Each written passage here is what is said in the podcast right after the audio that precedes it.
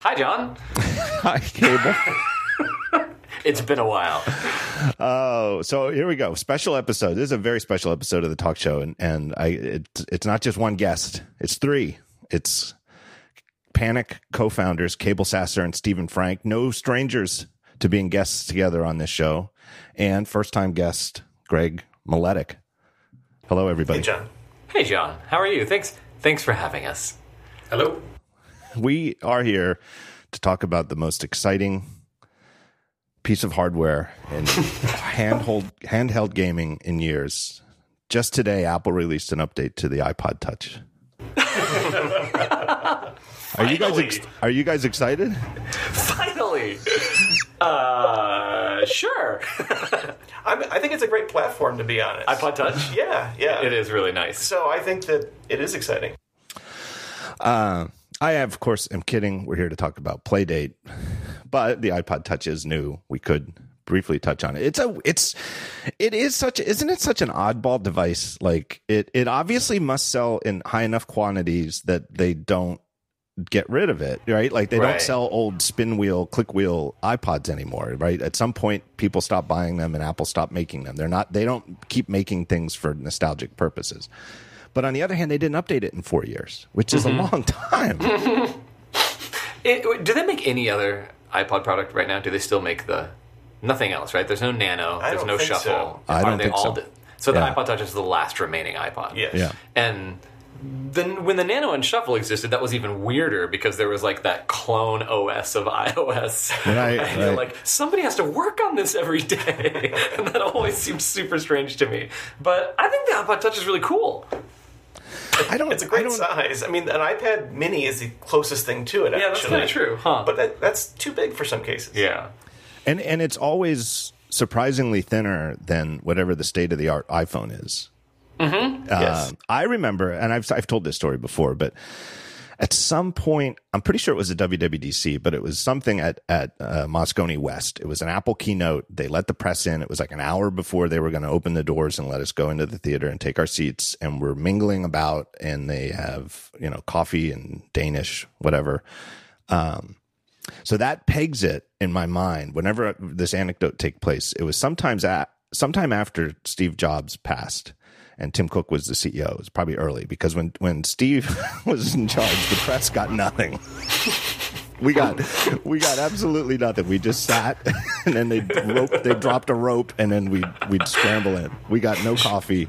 We got nothing. So it's sometime in the in the Cook era and we're mingling about and i saw this guy with the most uh, it was clearly he was talking uh, or he was holding it up to his face somehow like i don't know if he was doing like a facetime or what but it was clearly like not any existing iphone it i was like what kind of a madman from apple is using like this crazy super thin prototype this is amazing and i got closer and i realized oh it's an ipod touch uh, I was like, wow, if that was an iPhone, people would would crap their pants.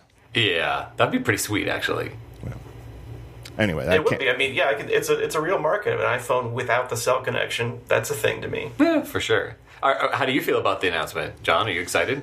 no, not really. I've never bought one. I, it's like one of the only iOS devices I've never bought. I've never had Sure. a purpose for it. And and it's like mm-hmm. I wrote on Daring Fireball today. Like I think I don't know. I, I'm just pulling this out of my own observation from friends and family and what I see at airports. It seems to me like in the early years, people bought them for their kids, and right. in recent years kids get hand me down iPhones and instead you know Yep. like uh, I don't really see kids with the iPod touch anymore what I see is kids with a, an old iPhone in like an, an OtterBox case So I guess the question is who's buying the iPod Touch?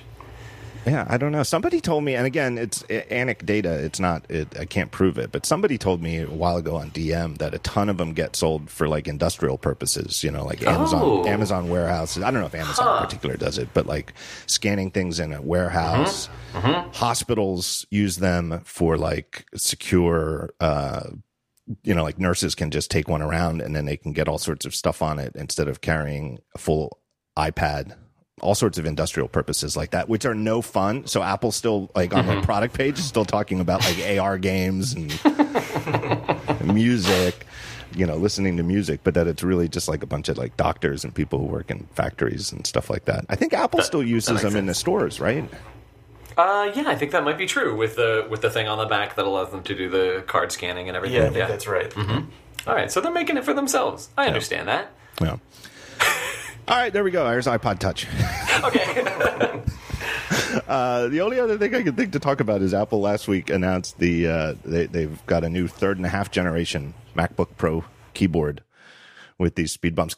Cabel, am I misremembering uh, that you actually like the feel of the new these new keyboards? Is that am I, no, you're totally right. hundred percent. I love the keyboards. I feel like I can type extremely quickly on them with their like super tippy tappy action. And that's the technical term for it. And I uh, I think they're great. And unbelievably, I have never had a problem with them. But it is very clear that one cannot say, "Well, it works for me, therefore it's fine." Lots of people clearly have had incredible problems with this keyboard. How uh, how do you feel about that? Do you do you not like the shallow action? I so the most time I spent with it was last summer when in July when the when the then new MacBook Pros came out and I got a review unit from Apple and it was a 15 inch um, and I I used it exclusively for six weeks. I didn't use my didn't touch my iMac, didn't touch my or I mean barely touched my personal MacBook Pro. Only like if if there's like some oddball thing that's only on that device, I'd copy it over. But for the most part, I did six weeks nonstop work using it, and within a week, I got used to it. I think it's fine. I think mm-hmm. all I think all laptop keyboards have uh, certain trade offs, and once you get used to that shallow throw, it is kind of mm-hmm. fun to click, and I can see how you go faster. Yeah. Uh, and again, I didn't have any problems. Although I, I, I did tweet. I tweeted last summer. It was like I don't know two two and a half weeks into this six week period. My E key got stuck. I wiggled it. It got unstuck, and it never got stuck again. so one time, the E key Right. got like wedged under the aluminum. I wiggled it. It got unstuck. Never a problem again. I used it for another three and a half weeks. Uh, and someone from Apple PR was on vacation at the time because it was like end of July or something. So like two weeks later, I got like a, uh, oh my god, oh my god, I just got back from vacation. Is that keyboard all right? And I was like, oh yeah, yeah. I was like, I guess you saw that tweet, but uh, you know, I wiggled it, it got unstuck, hasn't been a problem since. And they were like, oh thank God. Does it seem weird? I, I've never had any of the, the stuck key problems or anything. Does it seem weird that it always seems to be the E key? yeah, yeah, that's right. Yeah. I, I think it's clearly, I think there was a dust and egress problem uh, at some point, and I feel Great like this membrane. John Grisham novel, dust and egress. the dust and egress problem. Uh. Sorry, keep going. What's the name of the author of the series of books in Firewatch? Oh, uh, Richard Sturgeon. Richard Sturgeon. Oh, I love of those course, book and- and titles. his. I should have gone with a Richard Sturgeon reference, but yes, No, those are- Dustin Dustin Egress wouldn't work as one of those titles, but it's close. Dustin Egress now sounds like a special agent to me. Like, yeah, Dustin anyway. Egress. Dustin Egress. yes, Uh, I do clearly he has a problem. I do think they had a Dustin Egress problem that could be fixed with spray cans of compressed air, which is ridiculous. really Mm-hmm. Yeah, ridiculous for it a, is. a premium product.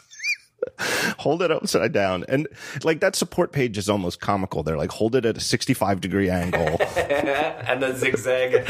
yeah, it's somehow dust that specifically attacks the E key. right. Yeah. No, but but lately when I see people complaining about it, it's clearly uh, the most used keys. It's E, Yeah, it's the sure. space bar. Makes sense. it-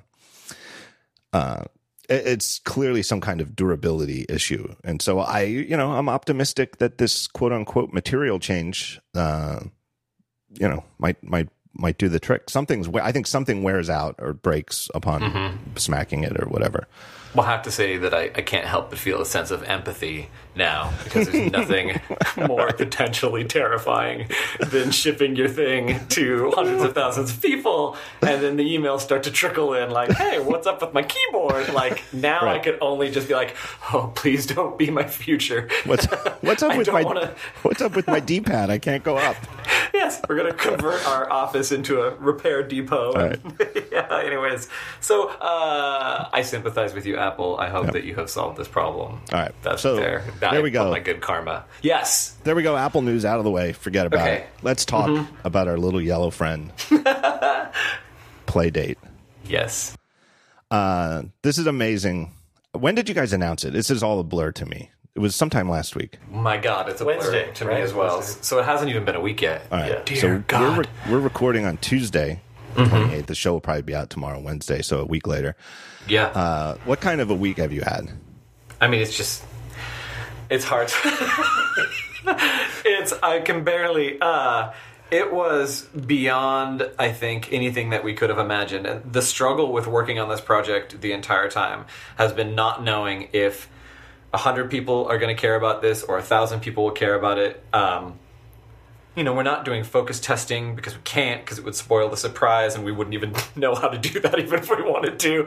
Uh, you know, we're just flying blind on this project. So to have it be announced, to have it immediately picked up by all of these outlets and seem, I mean, of course, there's some skeptics, which I get, like, it's not. You know, for everybody, but to know that we seem to be reaching the people for whom it's for has felt extremely good. And the first hint I got of maybe this is going to work out slightly okay was when I first showed the device to Jen, who wrote the Edge feature mm-hmm. about Playdate, which maybe you'll want to mention.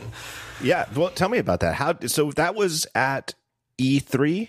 Uh, you guys were in. It says it, there's a bit of you know sort of you are there style reporting in in her story. It says that you guys were in San Francisco and you're like trying to trying to trying to find a place where you can show her Oh, this thing. It was incredibly awkward, but perfect. It, so it was during GDC, and you have to understand right. that All I've been so reading. not E3, GD, Uh, GDC. yes, I've been I've been reading Edge magazine for literally ever. I have the premiere issue of it here in the office with you know still in its little plastic baggie because I'm a ju- huge nerd. And um, when I reached out to them, just kind of on a lark before going to GDC. And they naturally assumed that I was would be talking about a new game, maybe like a follow up to Untitled Goose Game or whatever we're doing next. And so, yes, this comical farce, you know, Jacques Tati movie scene began where we're going from building to building and location to location, and I'm trying to figure out where at GDC am I gonna produce this thing from my pocket and not totally ruin it for everybody. And we ended up, of all places, on like a back stairwell of the Metreon, which I felt was kind of an amazing uh, and yet appropriate place for this weird device that also feels uh, not from the past, but also not from the future, and you know, and uh, she just couldn't believe it, which was great because you know uh, the, one of the best things about it is being able to do this shirt pocket reveal where you just you know pull it out of your shirt pocket, and uh, yeah, she lost her mind, and within 15 minutes of talking to her. Uh, she's like, boy, I think we might even want to put this on the cover. And of course, you know, I'm trying to like hold it in and play Mr. Cool. Well, Not tell- like, yes. Tell me a little bit about Edge Magazine. I'm not a gamer. I've been out Sure. of video games for the most part for years, so I've heard of it, but it it, it has a rarefied status It, in, it in does. gaming world. I mean, even when there were multiple video game magazines, and today there are not. Like there, I mean, in the U.S. newsstands, I think the total may be zero. Uh, the U.K. still somehow can still, you know, uh, sustain a magazine industry, which I which I've always been told is because. Distribution is really simple. You just put all the magazines on a train, and the train goes down the center of the country, and that's you know that's all there is to it.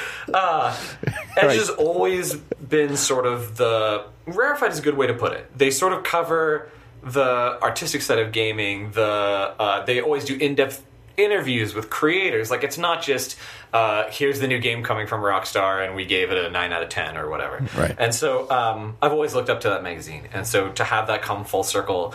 Uh, for me as a reader, I even believe I sent a letter to the editor at one time when I was like in college or high school, which is really embarrassing to admit. Um, they totally printed it, and for that to come full circle is just was just completely mind blowing. and it's print only, which blows my mind. right. I didn't even know that was possible, right. but they're doing it. And when we were, you know, we're like, so does this article show up online later? Nope. But you can't. So the, the the the asterisk on that is that they are part of Apple News Plus. Correct. And so if you want to read it and you don't want to find a print edition, which might be hard to do in the U.S., you can Yeah. Mm-hmm. sign up for Apple News Plus and get it there uh, and read it in the wonderfully convenient Apple News. application.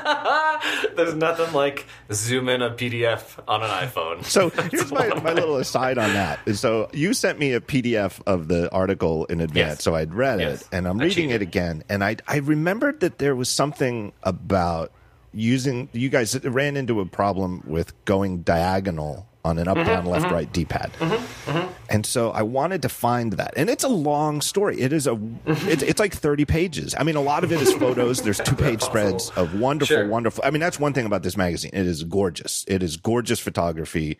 It is an incredibly well written story by Jen Simpkins. It's not just like, oh, hey, you guys are getting this unbelievable promotional value in arguably the most uh, revered game magazine in the world uh, right now. It's it's just a good article. It, it's like it's a really well written article. I can't wait to read it. I'm really excited to look at You it. You still haven't read it? I still haven't read. I'm trying to wait until I can get the paper in my hands. and How, it how takes can you not? time. It's driving me crazy too. I just How just do I you have, not have the print version yet? Couldn't somebody just FedEx it to you? that would have been nice. It's a box of 500. yeah, we ordered.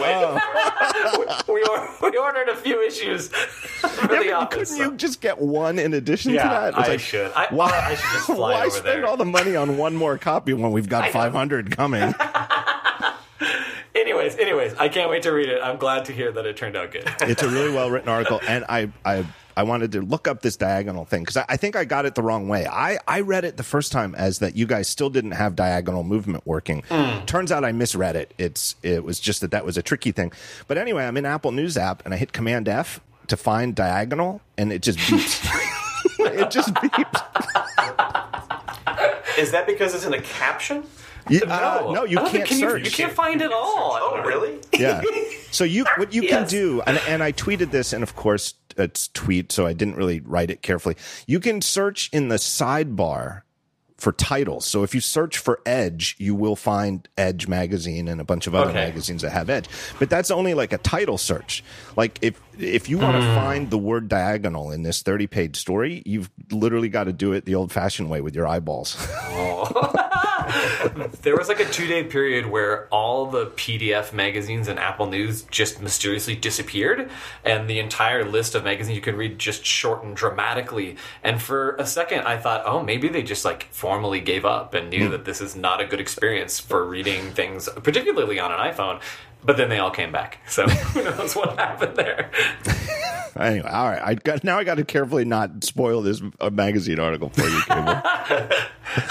No, no, feel it's okay. You can say anything you want about it. I, I've seen a couple of things. Don't worry. Don't worry about me. Don't All worry right, about me. but when when was GDC? So when did you when did this magazine cover story first come into into Oh man, motion? when did it go to GDC? Was that in March? That March. must have been in March. Yep. Yeah. And so we had no intention actually of announcing this product at all until the end of the year when it would go up for sale. Mm-hmm. Yeah. But suddenly the opportunity seemed so great that we were like, well, I guess we're doing this now then. And it was time to design and build a web page Mm-hmm. and like write all of our copy and like get our messaging figured out. So in a way, that's been really nice because we've answered a lot of questions and we can get a lot of feedback now before we actually go up for sale later. So I think that strategy accidentally turned out to be a really good idea.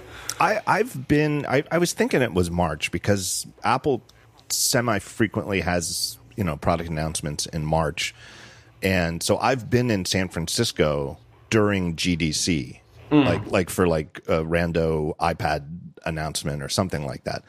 Um, couple of years, you know, it just tends to coincide. It is massive.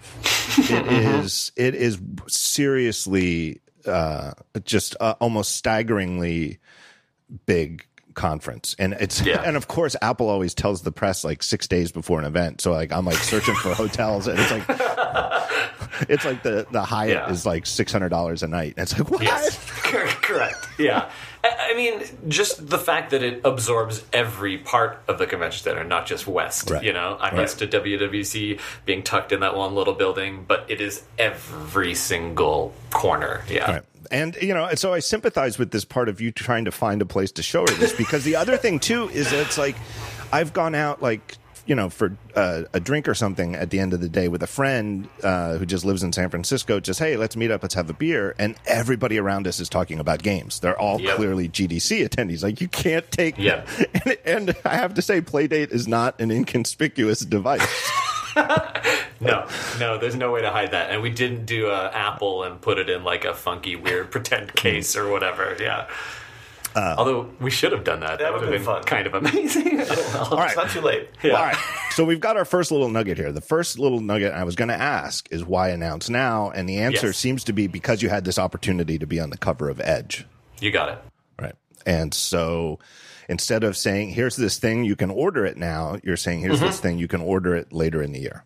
Yeah. Uh, please just give us your email so that we know who to reach out to when we It was not an easy decision. We talked about it a lot. Yeah.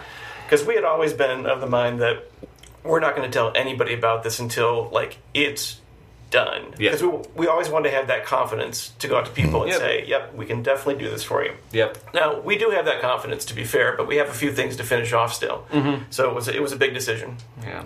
Well, and I, I think everybody in our world is a bit unnerved by the AirPower thing. Yeah. like sure. everybody and i've talked to people at apple and, and people who work on totally different things they are like there is like a serious like hey let's not let, let's cool it with the pre-announcements like Yeah. And that was so weird because that was so unusual for Apple. And it's so ironic that the one time they really did such an early announcement, it bit them in the ass. That's, I don't know. That's, there's a lesson there somewhere.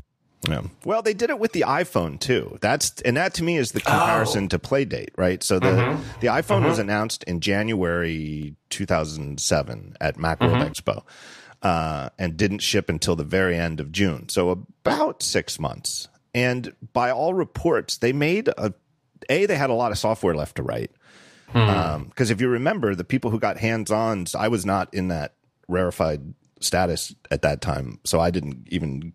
I didn't. I just got to look at it in the plexiglass, like like a regular schmo. But the people who got the hands on, like half of the apps were just like screenshots. Like you'd open the calculator, and it was just a it was just a screenshot of what the calculator amazing. was going to look like. Sure, sure.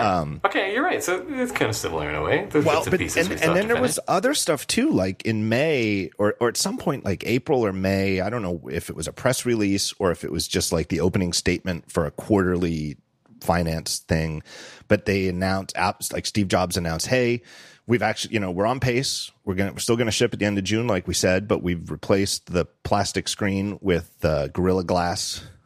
And it's like this is like going on in like May, and it's like it's like holy shit. That's like that's the, that was the moment where I really it really dawned on me that this Tim Cook fellow must be some sort of genius because how is Right. that how is that possible? right, right, right. So you know you're in good company there, and I think that there's a similar, um, you know, uh, that you guys wanted to have a surprise announcement. You made a surprise announcement. Maybe if you had waited until it was ready to ship, that it might have leaked. That's extremely possible. And I think we're all stunned that it didn't, given the length of time that It's we're been working on a it. long time. And particularly, you know, we've had to involve so many devs in making games for this Right. thing. Many of them didn't even work out. Right. Uh, there's nothing keeping those people from leaking it. So I, maybe it's just because, you know, you are looking for the next Apple leak, right? Like Right. that's what everybody wants to know. But this is maybe so out there that it wasn't enticing, you know, to anyone for any reason. But um, yes, I think that would have happened. So I think it's really good that it worked out the way that it did. You guys do have like working prototypes though. Like you like when Oh, you yeah. showed it to Jen, you took out a thing that, mm-hmm. that turns Yeah. on, has games you can play. yes. Like, we have yeah. hundreds of them actually. Yeah, that's we have true. a lot. we do have a lot. they are everywhere. All right, why why do you have so many of them? just several rounds of manufacturing, just making sure everything is right, the fit and finish, and the the, the PCB, the circuit board. Mm-hmm. Um, it just takes a lot of revs to get this thing right. And you know, there have been tests of various things. We have some in the office where we tried different colors, and uh, you know, we're always experimenting with different stuff. Some we maybe redid the design of the D-pad and the buttons a couple of times. We've changed it because it, wa- it was hard to get that working properly. Yeah. So we've changed that a few times. And there's here's the thing that sucks about hardware: you just don't hit, you know, build and run, and then Right. see if your fixes worked. You have to call your factory in Malaysia and fire up the line. And uh, wow, that has definitely been uh, challenging for us to wrap our heads around. It is, I, you know, I want to get into it, but you know, you guys come. Everybody knows you guys come from a software background. It is mm-hmm. very different doing a build of software, you know. And when you do a new build of software, like, oh, we fixed a bug, or you know, there's this icon was was two pixels off here. I'll nudge it back over, build and run. Mm-hmm. You just throw the old build in the trash. it's, it's just a bunch of ones and zeros that get dereferenced by the file system. Like with hardware, you end up Yeah. apparently with hundreds of That's these things. this is our life. Every drawer is packed with prototype devices. And I mean, you know, again to talk about the difference, like Dave who really did software before he did the hardware for this project. Talks a lot about how wild that is because you know then you're also factoring in like weird physics into the equation and how you know you want to we all know how frustrating it is in software when you can't reproduce a bug but at least there's a chance you can reproduce a bug but with hardware i mean you don't know what happened with that solder and that chip and who knows what's going on in that situation until you like take it all apart and you know it's just a whole different level i i have such profound respect for what apple manages to pull off with hardware truly it gives you a deep understanding of the intricacies of that world once you try it yourself and i guess i could have seen it coming but we still decided to try it anyways All right, let me take a break here and thank our first sponsor. And this week, it's a new sponsor, Clear. This is the absolute best way to get through airport security. Uh, Clear helps you get through security faster so you never need to rush through the airport or run to your gate. With Clear, you get through security with the tap of your fingers so you can get to your gate faster and reduce your pre flight stress. It saves time by using your eyes and fingerprints. Sounds familiar as identification rather than checking physical ID cards because you are the best ID out there. And it's not just at airports. Clear now helps you get through security faster in a bunch of stadiums and arenas around the country. That's getting to be a big pain in the butt, honestly, going to baseball games, uh, going through security. Uh, find the clear line, zip right through. And they're adding more every day. Signing up is easy. You create your account online before you go to the airport. Now, once you get to the airport, a clear ambassador will help you finish the process. And then you can immediately use Clear and they have family plans too. Up to three family members can be added at a discounted rate, and kids under 18 are free when traveling with an adult Clear member. Ah, this is a great deal. Clear is the best way to get through airport security, and it works great with pre-check too. If you've got TSA pre-check, uh, right now, listeners of the talk show can get their first two months of Clear for free, absolutely free, by going to clearme.com slash talk show and use that code talk show when you check out. That's C L E A R M E dot com slash talk show. And that code talk show will get you free months, two free months of clear. nice All right, take me back to the beginning. When I know this, I know a little bit of this, but when when what came first? Like Firewatch came first, and then you guys started thinking of this. Like, not all of this stuff to a degree kind of gestated at really the same time frame but I, I i went back into my email and i found a very early email that i had written teenage engineering which is the company that we partnered with. They designed the the look of the device and they did some of the mechanical engineering and they had the crank and we can talk about them in a bit. But um, i forget what year that was. 2011. Oh my god. Okay, so the So year was that- 2011. so that's a lot was- longer than I thought. That that's eight years. It was not a game at this point. Correct. It was just let's do a hardware thing. exactly. So the very core idea of we should push ourselves and try to do something with hardware goes that far back. Um, it took us a long time you know the, that conversation dropped off for a while and we started doing some other stuff and then the core idea in that email was we should make a little hardware thing as just like a panic uh, anniversary 15th then anniversary gift. We just keep scratching it out on the case as every year passes and uh, and we were thinking maybe like a cool clock or maybe that you know like just really trying to think of an excuse really to try to build something. Um, that conversation just kept going and eventually i found the screen which is this uh, it's called a sharp memory lcd and it's very unique as a screen in that it has the look and feel of like a classic LCD screen that you would remember from the 80s or on a Game Boy, but it doesn't have the little grid lines. It doesn't blur. It's like incredibly sharp and crisp and like really viewable in light. Um, It's because we had settled on the idea of doing a game and watch game. Exactly. So that screen sort of conversely, yeah, we were talking about Game and Watch. We found that screen, and then we thought, well, what if we made a Game and Watch game, but we used a real bitmap screen? And then that led to, well, what if people think it's a segmented LCD like a Game and Watch. In other words, you know, Yep. Game and Watch is like a calculator screen, right? There's just different pieces of art that can turn on and off. Uh, we thought, what if people think it's that, and then like a month later, it like magically transforms into another LCD game. Uh, thanks to this cool screen, that would be a cool trick. So then you can see the seeds getting planted of like, oh, what if it changes from one game to another game? Like it's all this. Uh, Greg and That was such an expensive idea, by the way. yes. I, I had a, a Donkey Kong handheld that I believe would qualify as a game and watch. I, this, that That's- term that's a is good one, new- actually. That that is new to me. But so the way that I recall it, and again, my dad, uh, God bless him, I love him to death. He's a great man, but he's he's a thrower awayer of. All sorts of stuff I still wish I had. I had a Don Mattingly rookie card that's worth like two thousand dollars now. I threw it What? out. Threw it right out when I went to college. anyway, but as I recall, uh, it it was only the first level of Donkey Kong because it's a Game and Watch. Mm-hmm. So the, the the actual board was printed on the plastic.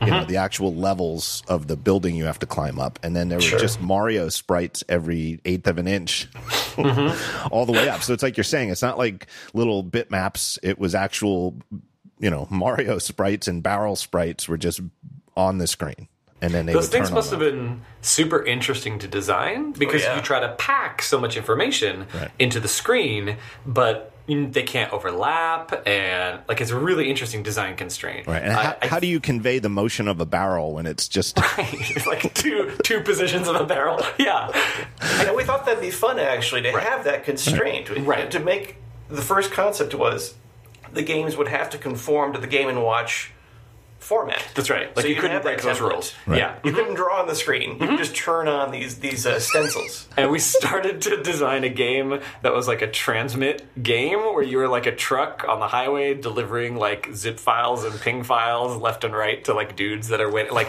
fully following all of these constraints. We still have this art somewhere. And um, it was an interesting constraint. But then as we kept going and iterating and talking about this, we suddenly realized that actually those Game Watch games aren't super fun. Uh, they get boring really quickly. There are like two good ones, and they've already been done. How? Do, I mean, do you remember that with your Donkey Kong? Yeah, I remember it was no fun at all. It Right, was yes, like once. I once I beat it, I, once I got the timing down well enough to beat it Right. once, it was like, well, now it goes in the door. Yes. And so that then unlocked, I think, a door that we had been avoiding, which was, well, crap, if we've got this actual pixel screen and we're building a engine and, you know, we're coding these games and all this stuff, maybe they're just real games with the constraint being now that they're black and white and that there's a crank. Well, take me back a little bit here. You said you found this screen, the Sharp. What's Mm-hmm. it called? Uh, t- Me- sharp memory LCD. so uh, the way I'm hearing this is that it's just sort of like, uh, I mean, you probably did it from Portland, but it, you know, maybe, or, or did you go to Japan? I mean, how, how do you No. find a screen like this? This was just a tremendous amount of Googling. That's really all there was to it. I was, I think a very smaller version of the screen would have been used on Pebble watches. And I think that I might have seen a Pebble watch and thought, oh, that's kind of interesting. That looks a bit like that LCD thing we're trying to emulate. Um, it's just really paying attention and googling and trying to figure all this stuff out. And then it turns out that like the rep for the screen or one of the reps for the screen happened to actually be in portland. So she came by with some demo units and all that like all these things sort of connected together. But um just yeah just us sitting in the office with google.com And it sounds to me like there's the story that Jon Rubinstein was uh, talking to Toshiba executives, you know, like around 2000 or early 2001. and they were like, "Hey, I know you guys are using all of these 2.5 inch hard drives in your MacBooks. We love our relationship. We've got this new thing, this 1.8 inch hard disk." Uh, and nobody nobody seems to know what to do with it. What do you guys mm-hmm. think? And then mm-hmm. Rubinstein mm-hmm. took it back, and they sort of built the iPod around the drive. Cool.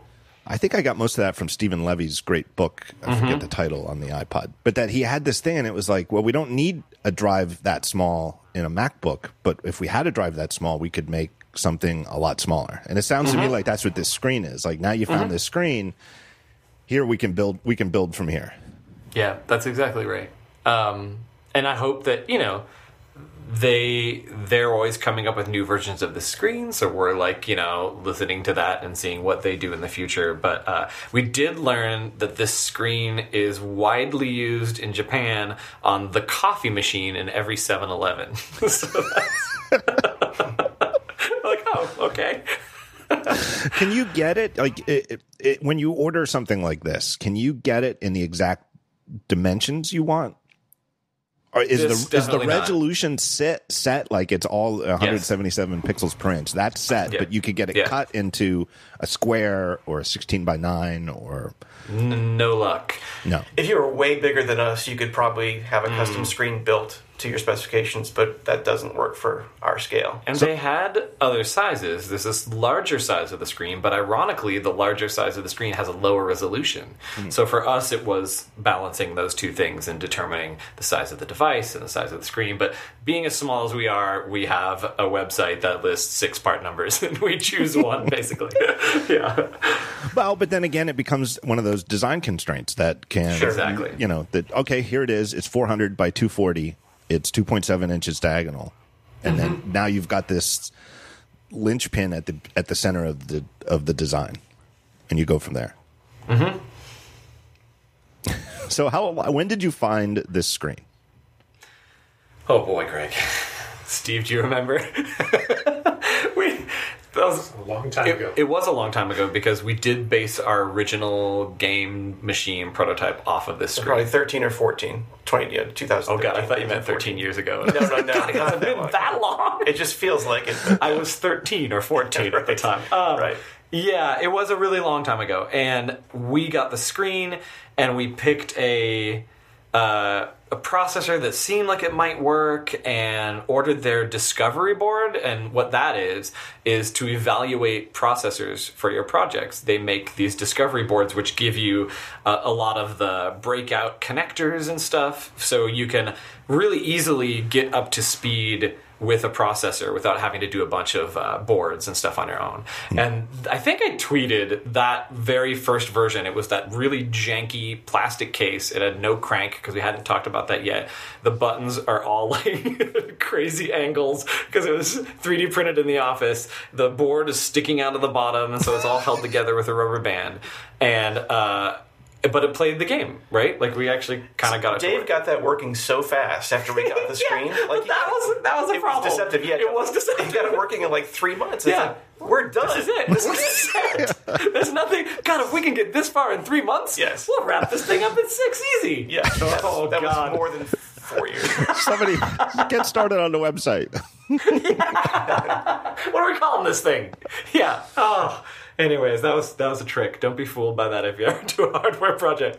But yes, the screen was in place at the very beginning, and and the processor. Actually, we did end up bumping to a more recent version of the processor that uh, has more speed and was theoretically pin compatible, so we could just drop it in. Although it has its own quirks, um, but the basics of that original prototype are still kind of there in the device, which is pretty wild. What is it? It's like an ARM processor, right? I mean, you guys aren't really talking tech specs. Yep. Yes. What ST Micro? Okay. Uh, I don't remember the exact number. but Yeah. it's an arm. It's an F7. F seven wanna sounds say. right. Where's Yeah. Dave? Let's go get Dave. yeah, uh, and uh, yeah, it's it's ARM based. And again, you know, I sh- probably should have said this before we started recording. Let me let me just pre- preface the remainder of the show with this: that if I ask you guys a question that you don't want to answer, you can just laugh and say, "You know what? We don't want to talk about that yet." So, like, if you know, there's you know, I, there's all sorts. You know, I'm, I know you got games that you want to keep under wraps. There's, Yes. I'm not going to ask stuff like that. But if Okay, okay. if something Yeah, is a state secret, if you want to be like Apple and not tell me how much, I was just gonna say I gotta learn the Schiller brush off. Right. Whatever. Yeah. Uh, everything has been fine so far. Yeah. No, you're doing fine. Um, yeah, but w- with the screen though, is there any sort of fear? Like, okay, it's 2013 or 2014. You find this mm. screen. It's from mm. obviously Sharp is a well-known company. Mm-hmm. Uh, you know, everything looks good. This looks like something we could build uh, a little handheld thing around.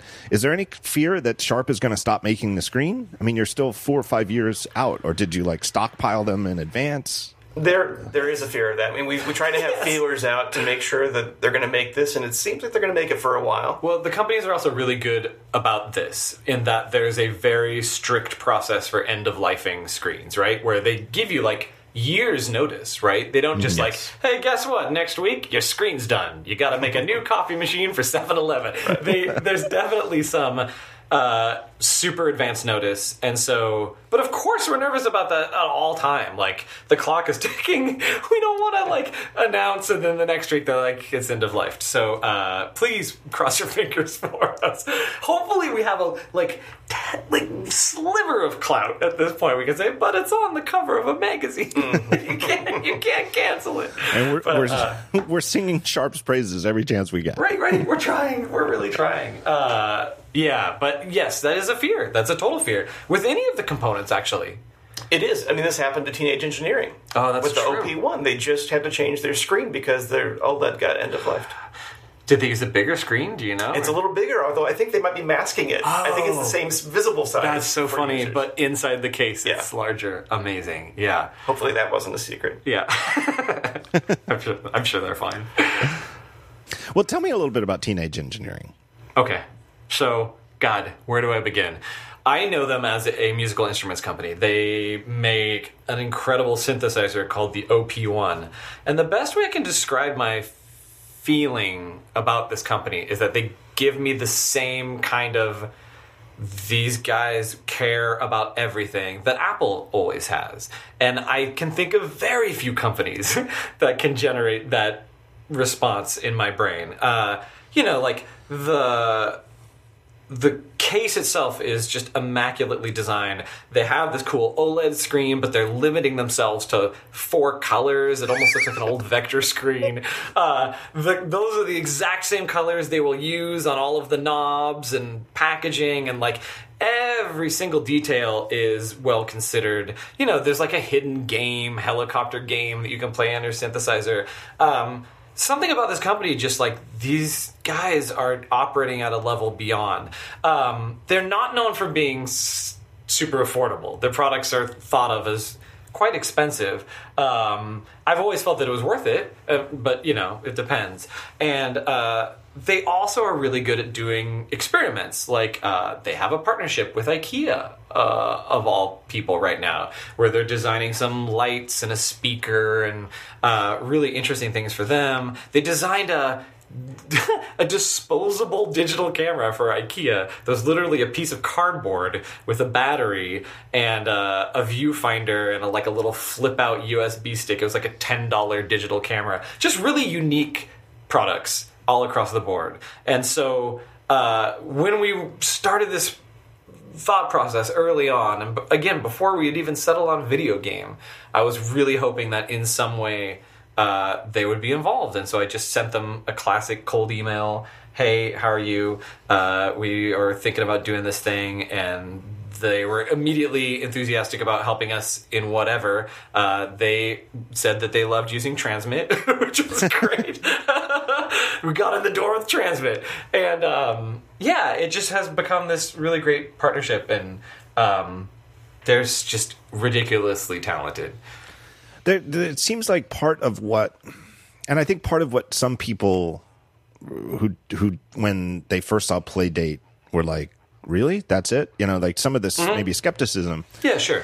Uh, some of it may come from somebody who just never doesn't have any nostalgic feeling for old handheld games. Um, it, it's all reasonable, um, but I think the thing that's confusing to some people is that this is not something designed to make a few billion dollars, right? And Correct. and it sounds to me like you guys are copacetic with the teenage engineering crew in the same way that they're not mm-hmm. setting out to to make a couple billion dollars and No. become the the next Facebook or Snapchat or, or something of that size. That they're willing to just be craftspeople who make Yeah. you know good money that supports a company in a healthy way, but isn't really there to change the world.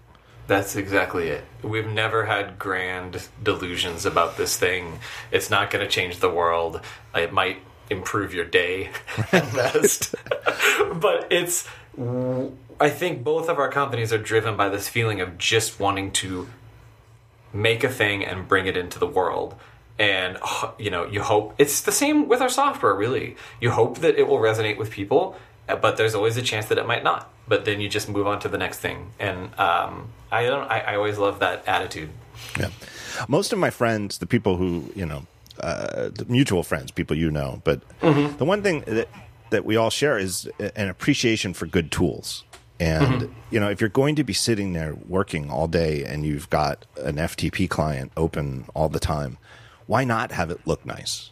Right? I know, I know the engineering mindset, like, you know, the, all those tools are built built into the command line. You know, you, Right. you could do it all from there. Uh, but why not have it look nice? In the same way that, you know, if you're going to have a pen or a pencil, why not get a nice pencil and have it Yep. feel good and leave a nice mark on the paper? Yep. Uh, and sure, most people don't look at it that way. I mean, that's the world we live in, where most people go in to the store and find whichever pencil is the cheapest, and then there's little Sally's twelve pack of pencils for the school year. Uh, and that's totally fine. And there's there's people that can get by completely fine with free FileZilla or whatever, Right. and there's people that can. Uh, you know, go buy a used uh, Nintendo 2DS for the same price as our thing. Like, and that's totally okay. yeah. Well, there's one no other thing that I find interesting is that it's part of what makes that it, it, this whole Asian manufacturing hmm. world, especially China. Let's just emphasize because they're so big, is what's mm-hmm. driving the prices of some things, just common things. Seriously, like pencils or or you know notepad, are are cheaper than they ever could have been. Like, and it in some ways it doesn't make any sense to me that it's cheaper to make 10 billion pencils in China and then ship them over the Pacific and then somehow move them from the West Coast to the East Coast to get them into a Target here in Philadelphia. it doesn't really make sense to me, but I guess Right. at, at, at a certain point, scale wins. And but that same Asian supply chain that's revolutionizing the price of everything, you know, cars. You know, you can get a, a cheap car for unbelievable price. Uh, um, is also what's enabled you guys to do hardware. Mm-hmm. Like, I don't think you guys. I mean, correct me if I'm wrong. I don't think you could do this all in the United States. I don't think so. We looked into it. We thought about it. There's Yeah. a lot of reasons to do that. It would Yeah. be local, and we could say that, but it was not going to work out financially. Right. Yeah, that's, that's- what, and that is what I meant by can't. Is, is Yes, yes. Right. right. It it Playdate doesn't cost 149 dollars if it's entirely assembled in Portland, Oregon. That is It's- correct. That's extremely correct, which is unfortunate. Right. Yeah. Right. I say this with no joy, but it's just the Right. way the world is. But in some ways, the same the same economic fundamental change that has so much cheap stuff, cheap mass market stuff being made in Asia, also enables uh, boutique. I, I don't know if that's the right word, but uh, niche products to be made. Right. There's a um, a great. I'm. I'm. I won't get sidetracked too long, but I have a couple of um, automatic watches. Uh, and some of my very favorites are from this small company called Halios, H A L I O S. Um, is a guy named Jason Lim. is a one man company uh, up in uh, uh, Vancouver. Uh, and he assembles the watches himself and designs them himself. But like the actual steel cases, he gets made some most of the time. I think he has somebody in Canada he works with sometimes, but when he does a run, they're made in China. Uh, He has to go over there sometimes. Um, but it enables, you know, part of it, you know, it's not just electronic gadgets. Like he's here's a guy making old fashioned automatic wristwatches, but part of it is that part of what makes it possible and that he could sell them for 700 800 dollars which is to me extraordinary Yeah. um, is that he can get these steel cases made to his exact specifications in China. And correct me if I'm wrong because I'm not a big watch person, but Shinola watches as well, even though they say that they're, you know, from Detroit and made in the US, also depend heavily on parts from China, I Yeah. think, as well. Yeah, they're And- assembled in Detroit, but Got I, it. So yeah, I think you're right that there is uh, that stuff enables things that wouldn't be possible for us, while at the same time it being really unfortunate that we can't pull it off here. Uh, it would be nice if that changed, but I mean, I think a lot about Apple building the Mac Pro at Foxconn in the U.S. Um, and what a wild situation that was for a variety of reasons. Um, gosh, John, did I ever tell you this story? I'm not going to ramble. Did I ever tell you the story about the watch I backed on Kickstarter that was also going to be assembled in the U.S. Uh, by Flextronics. no. I'll, I'll keep it really short because you just. I know you're going to love one part of the story. hold on So- a second. Let me let me do another Stephen. Craig, forgive me. Forgive me for telling the story again. Okay, go ahead, John. We know, we know, because that way we know where we'll pick it up. We'll pick it up with your story. I want to tell you about our next sponsor. It's a company. It's a great product called ExpressVPN. ExpressVPN. This is a VPN service. A VPN is what you have a VPN on your device, like an iPhone, an iPad, something like that. You can go on public Wi-Fi, and your connection everywhere you go is completely secure because you're going over the VPN. It's a virtual private network. It's a great way to further enhance your personal security and it lets you use public Wi Fi safely and securely for anything you do because everything you do is over the SSH tunnel. Really important stuff. ExpressVPN both secures and anonymizes your internet browsing by encrypting your data and hiding your public IP address. Uh, it's really easy to install. You don't have to be a system administrator or something like that. Turning it on literally takes one click. That's all you have to do. And when you use it, you can safely surf on public Wi Fi without being snooped on or having your personal information stolen. And it's less than seven bucks a month for you to start using it. It's the number one rated VPN service by TechRadar, and it comes with a 30 day money back guarantee. So if you don't like it, you have a whole month. Cancel it, get all your money back. So protect your online activity today and find out how you can get three free months at expressvpn.com, expressvpn.com slash TTS for the talk show. That's expressvpn.com slash TTS. And you get three months free with a one year package. Go there and learn more. All right, let's hear a story about the watch you backed on oh. Kickstarter. This is my manufacturing is hard slash things can be more challenging than things. So I, ba- I backed this watch on Kickstarter that was pre Apple Watch. It was going to be this extremely thin watch that curved around your wrist. It was like the CST01 or something like that. And it is like many Kickstarters, uh, they had bitten off way more than they could chew. Uh, it quickly became clear in the updates that things were going not great. They chose, I think, Flex. Flextronics to manufacture it in a U.S. facility, and there's all this drama started to spring up about how uh, they're holding some of their equipment hostage and batteries and all this other stuff. And then eventually there was just the saddest possible update where they said, "Hey, everybody, uh, we've moved into a van in the Flextronics parking lot, and we're just living in this van now, but we're going to try to make this work." And uh, it didn't work. And when they canceled the project, they posted this graph showing timelines of where all their money went. And there's this, oh, it's just seared into my brain because at the end of this graph, there's this line with the label "Van Living Begins," and just and then nothing. And I think about, I thought about that a lot, as you can imagine, throughout the course of this project. Will there be a line on our graph that says "Van Living Begins"? Um, the sad part about that is the factory even disputed that they were living in a van. They were like, that's not true. We have no proof of them living in the van. And so then they posted additional photos of their van, the inside of the van, the parking lot at the factory. Like, it was just the darkest thing. Anyways, manufacturing is hard and Of course, the watch was a huge. quite the opposite. I never saw that money again, but let us all pray that we never have Van Living Begins. We we had a. Uh, I mean, I, I I think everybody has spent some money on some Kickstarters that did not come to fruition. Uh, we had one. I forget how much Amy spent, but our son has a dairy allergy, very severe dairy allergy. Um, has had it his whole life. He's doing great. Uh, just you know, has to stay away from all dairy products. Um, Okay. and you know, we've been really lucky. He's a cautious kid anyway, so he just doesn't eat random stuff. Even when he was little, he's 15 now, so he's he's on his own. But anyway, a couple years ago, maybe five six years ago, somebody came out with a Kickstarter project, and and they seemingly had an academic background. They didn't seem like a you know out of like a Yahoo, but they claimed to be making a device that you could just sort of hold up about an inch away from food, and it would tell you everything that was in it. Uh oh.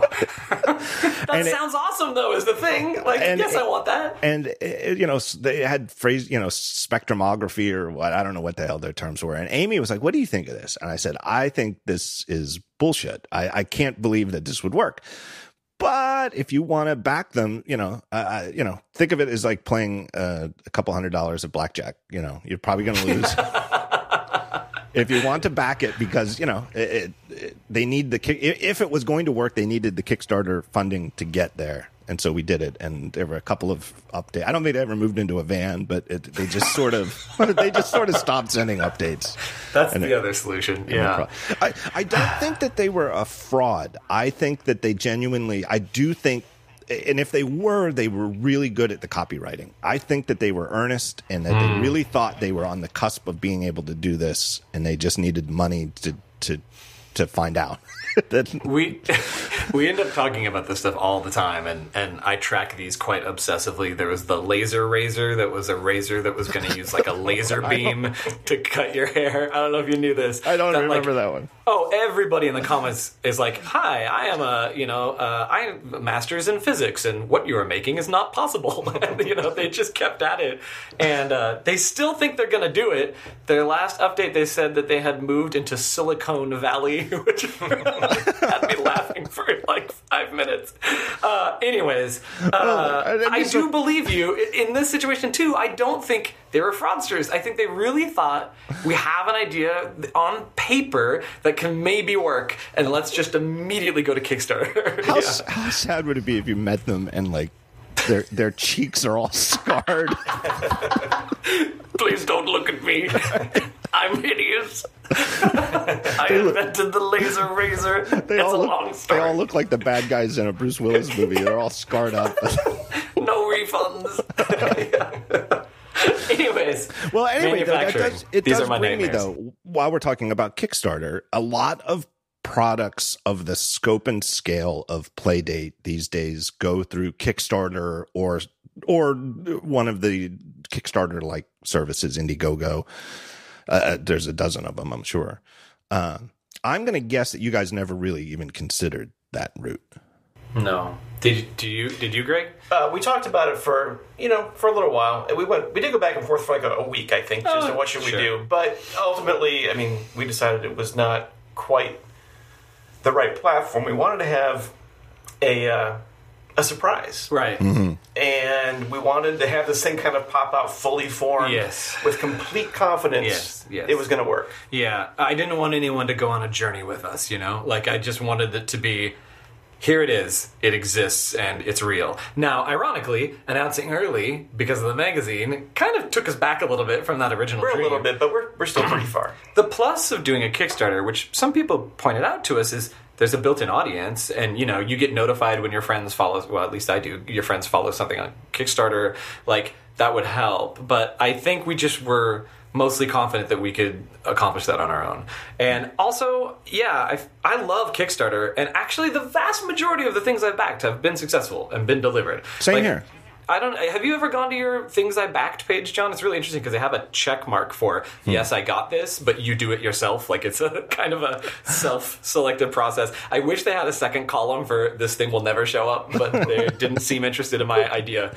Um, but. I, I'm amazed at how many things did ship successfully. So Yep. definitely not knocking Kickstarter, but there is definitely like a feeling of you win now when you back something on Kickstarter, you just have to be prepared for the fact that it might never show up. And I just don't think we wanted to give anyone that feeling. Uh, I'll bet you guys have a copy or two of this. The uh, oh, I forget his name, but there was a book that came out recently that was I think Kickstarter, but if not, it was like Indiegogo. The Secret History of Mac Gaming. Oh yeah, definitely. Yep. and it's it didn't just ship. It is a very nice book. It is Extremely a good. very nice hardcover book with the really design is amazing. high quality paper, high quality printing, uh, and that's the sort of thing that as an author you really can't do. You, if you don't, you know, you don't have the money to do that in advance. You can't print the book. But I had confidence he'd he'd written previous books, so it's like I, you know. I, I think he can do this, but I'm blown away by how nice it is. It's actually a nicer book than most of the books I get Yeah. in a in a real bookstore. That's definitely true. Um, yeah, so I, I see that with the surprise, and you guys are in a position where you have a successful company, and you, you could Right. you could Right. back this with the the the you know uh, the back of the profits uh, on the back of the profits of the software you're already writing. Ironically, it kind of reminds me of the question of do you put your app in the App Store or not? Hmm. Because, you know, the argument for the App Store, one of the arguments for the App Store is that it's a marketing machine and you don't have to set all these things up and all that other stuff. But of course, for us, having been around for a long time, we, we already have a way to take credit cards and we already have an audience and a list that we can email and stuff that makes that decision. But that's like maybe a different podcast for another time. So we could really we could really ruin the rest of this one by let's going not down. crack that open. But you are uh, what what what's back in the App Store now Transmit. Transmit's back in the App Store as a subscription. as a subscription. What's the what's the price? Oh, God. Tw- 29? 20, 24. A month or a, a year. I'm glad that I'm on the ball. Yeah, it's a, it's a yearly subscription. Consummate businessman. yeah, did you like that? I got my number straight. The uh, I have a very small side story about that. I'll keep this short. The earlier in this year, throughout a series of dumb circumstances that I won't get into, we ended up having to redesign the subscription page that pops down in the app to ask you to subscribe. Um, this was not our choice, but we were asked to. And so when we were redesigning it, and I keep meaning to blog about this, so I guess this is an exclusive. That's so dumb. Nobody cares. Uh, when we were redesigning that, in the corner of that sheet, we added a little link that just says, Don't like subscriptions? Email us. And I think that was one of the smartest things that we have ever done because we were getting a bunch of negative reviews, of course, from people who don't like subscriptions. But we also can't say anywhere in the app that we sell a full price version from our website. However, we can set up an autoresponder on an email link that says, hey, uh, sorry you don't like subs- subscriptions, but you can always buy it here.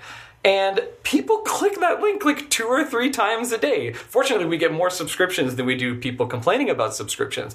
But it provided this great funnel and this great outlet for people to not only say, and it's amazing. Like some people just say, "I don't like subscriptions," but some Right. people actually go into detail about it. Right. But it's really fascinating to yes, and it's a lot of detail. but it, uh, anyways, I'm really happy that we did that. I don't know why. That's just that has nothing to do with Playdate whatsoever. I just thought you might find it interesting. Yeah, it reminds me of Netflix when Netflix, uh, for years, allowed you to sign up in the app and Mm-hmm. went through the revenue split with Apple. And I don't think Apple still publishes. At least the other day when I looked for it, I can't find the top grossing list anymore. If it if they still have it, it's Oh, hidden. does somewhere. it even exist? That's a great question. I don't know, know. they definitely de-emphasized it, but which But is great. But Yeah. as as of the moment, it was still there when when Netflix decided they were going to cease taking signups in app, Hmm. and Netflix was at the time the top the top grossing app in the App Store. Like Apple makes was making so much money off their fifteen percent or whatever the negotiated Mm-hmm. share was Netflix. It was number one. Um, but the thing that I find so bizarre about Apple's rules on this is the the the rule that you're not allowed to tell the user what the hell is what's the situation. Like you Right. can't Netflix can't say here's what you have to do. You have to go to our website. Right. Not only are they, you know, uh, even if they weren't allowed to put a link in that would open the browser, if they could just tell Right. you go to netflix.com and sign up there, then come Yeah. back with your new account. But they had a uh, phone number, so I called the phone number, and and this is this is my dedication to my work. I you, I think uh, you guys can imagine how much I enjoy making a phone call. Not much at all. but I did it. I called. I talked to a friendly gentleman at Netflix support. It was not too long of a wait online. Uh, uh, they actually pinpointed it. They like they answered the call and it was like you your call will be answered in two minutes forty one seconds. And Whoa, like two minutes. wow. I don't know if it was that precise, but they were like two Yeah. minutes forty seconds. And two minutes forty seconds later, I was on the phone with a guy and I said, "Hey, I've got uh, my iPad here. I want to sign up for, for Netflix, and it." it it's asking me for a login. I don't have a login. What do I do? And he says, Oh, you go to netflix.com and you sign up there and then you go back to the app. Like he had it. Oh, it was a, He you know, was ready. right. But who, what other companies, how many companies can have phone support all the time so that people can, who are confused, how do I sign up for a thing? Where's the create account? It's such a bizarre situation. It is extremely bizarre. Anyway, congratulations on making it back to the App Store. It's funny because you guys, it- it's not a coincidence because Apple has been courting certain hmm. longtime developers. It's not a coincidence hmm. that BBEdit is back Right. right Yeah. around the same time. You know, there, Yep. was, there was a coordinated effort there on the Yeah. App Store's part to sort of make power tools for the Mac a little happier. Yeah. Which is nice. Anyway, we Yeah. could do a whole show on that Yeah, God. day. Okay, next. Yeah. And then I'll have to set up my server to like IP block Apple's campus. I just want Steve to lean into the microphone and start talking at this way, but I notice he's suspiciously hanging back. I uh, have opinions. well, I'm sure it was fun to get it back in the App Store. It was. It definitely was. It was. God, where were we? Where were We were made a now? handheld gaming system. That's right. Yeah. All right. So let's talk about the actual design of the device itself. Like, what point did you guys go to teenage engineering? So you guys had like prototypes working where you could Mm-hmm. make a game play on the Sharp Electromagic, whatever it's called. I'm calling it that, That is from now such a better name. That's a much better name. yes. It, it, it, it was sometime after our prototype was up and running that we formally met with Teenage Engineering at Moogfest in Asheville, North Carolina, which is a big electronic music festival. And uh, that was just convenient because they were going to be in the US and we had never been there. And that, as a side note for trivia fans, is why the code name for Playdate was Asheville. In fact, I'm still not used to being able to say the word Playdate out loud, which is how Apple employees always feel, right? Like, oh, I see you picked up the new Tango. Oh, I mean, it's like, now I'm that guy. But Yeah, um, I, I've had that too. Where I've in the product briefing, like after the keynote, and I'm talking to like a high level executive, not Phil Schiller, but let's just say his name rhymes with Woz. But it was not was. right. Uh, called a, you know it was like one of the years where there were two sizes of new iphones you know the plus and the regular and he called the one like j22 and he was like "Ah, ah, forget that. I never said that. Classic. Yeah.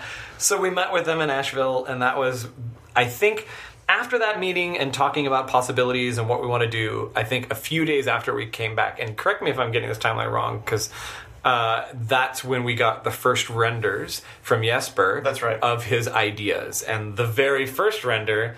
Not only was there a crank, but there was a slider, and there was a like. There's all sorts of unique input ideas, and but just seeing that that idea at all because we'd never thought beyond a d-pad and ab buttons Right. to, to be able to say why not put a crank on there would have never have occurred to us so that was like the whole project went to like level four i don't know why i picked four there was just an instant we have to have that on Yeah, this yeah. thing. Mhm. Like it just it was the exact right level of different, weird, and maybe actually useful. And so uh, yeah. and the, the, the phrase that uh, that's in the story from teenage engineering is that one of the reasons they wanted to put this analog rotating crank was to break people of their touch psychosis. Touch psycho i will never forget him saying those words to us. Because ios gaming was getting huge. Th- to be fair the nintendo switch did not exist yet. So the idea of bringing something with you that was not a touchscreen, just us repeatedly tapping a piece of glass was driving him crazy. And this is somebody that loves knobs and switches and dials and synthesizers and yeah. And I definitely I that was one of my favorite moments of all. I want to break people of their touch psychosis. okay, I'm in. Sounds good.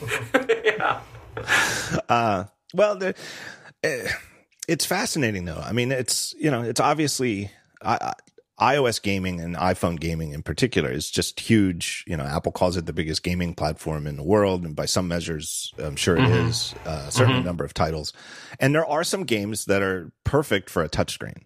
Um, but they Sure. tend to be games that wouldn't even exist without a touchscreen. Like you couldn't, I can't imagine how you would play Candy Crush with a D-pad. Uh, It just doesn't make sense because you're actually touching it. Right. Um, but then there's all sorts of other games that are, in my opinion, no good on a touchscreen. Right. And especially the games that put the little virtual D-pad and buttons Yes. on the screen, which at that point, yeah. I've never enjoyed one of those at all. No. I really no. don't. My finger always slides off eventually and I can't figure out why my character stopped moving and like it's it's tough. I, I thought Nintendo did a pretty good job with Mario Run. Uh, Yes. As an endless runner, you know, and there's a couple of other of those endless runner type things where you just tap, uh, Tap. and like like your only real controls are tap and long tap. Mm-hmm. I thought they did a really good job of that because, of course, they're Nintendo and and they're really good at feel. Yeah. I agree. Uh, but That's probably one of the best examples. but still, I, I don't know. I tired of it quickly. Me too. Yeah. And so yes, that's why when we saw the crank, I think we're like, oh man, this is something totally different. We've all had like you know analog spinning, like you know we grew up playing you know, Tempest and you know having the little rotational knob or mm-hmm. whatever. Like that idea is not groundbreaking by any means, but the idea of having it attached to this little portable thing, and it was funny because God, right after that, I forgot about this. Fairly recently after we came up with the idea for the crank then apple introduced the apple watch with the digital crown. And i remember ah. going god damn it. Like they have a little spinner thing on the side of their thing. The irony is i don't think i've ever used the digital crown on their watch since i've gotten it. And other than yeah i mean even when i'm activating siri i always press the wrong button. I always press Yes. the sleep button and then it asks if i want to do an emergency sos or power off Yeah, I my have phone no memory for which button to use. yeah. But anyways, I remember definitely being having two days of sadness that there was a digital crown, but it makes sense. Like that's a it's a kind of a nice feeling input method, and so we're using it for games, but of course we're also using it in the OS, and um, not every game uses it, and it flips out from the side, and there's even a little sensor in the cavity where it rests, where we can tell whether it's in there or not. So I'm hoping that some games, like when you flip the crank out, will make a cool sound effect or something. Uh, there's all sorts of possibilities with it, but what it really unlocked for us was exciting these devs, uh, n- n- these amazing game creators that I think just wanted something different.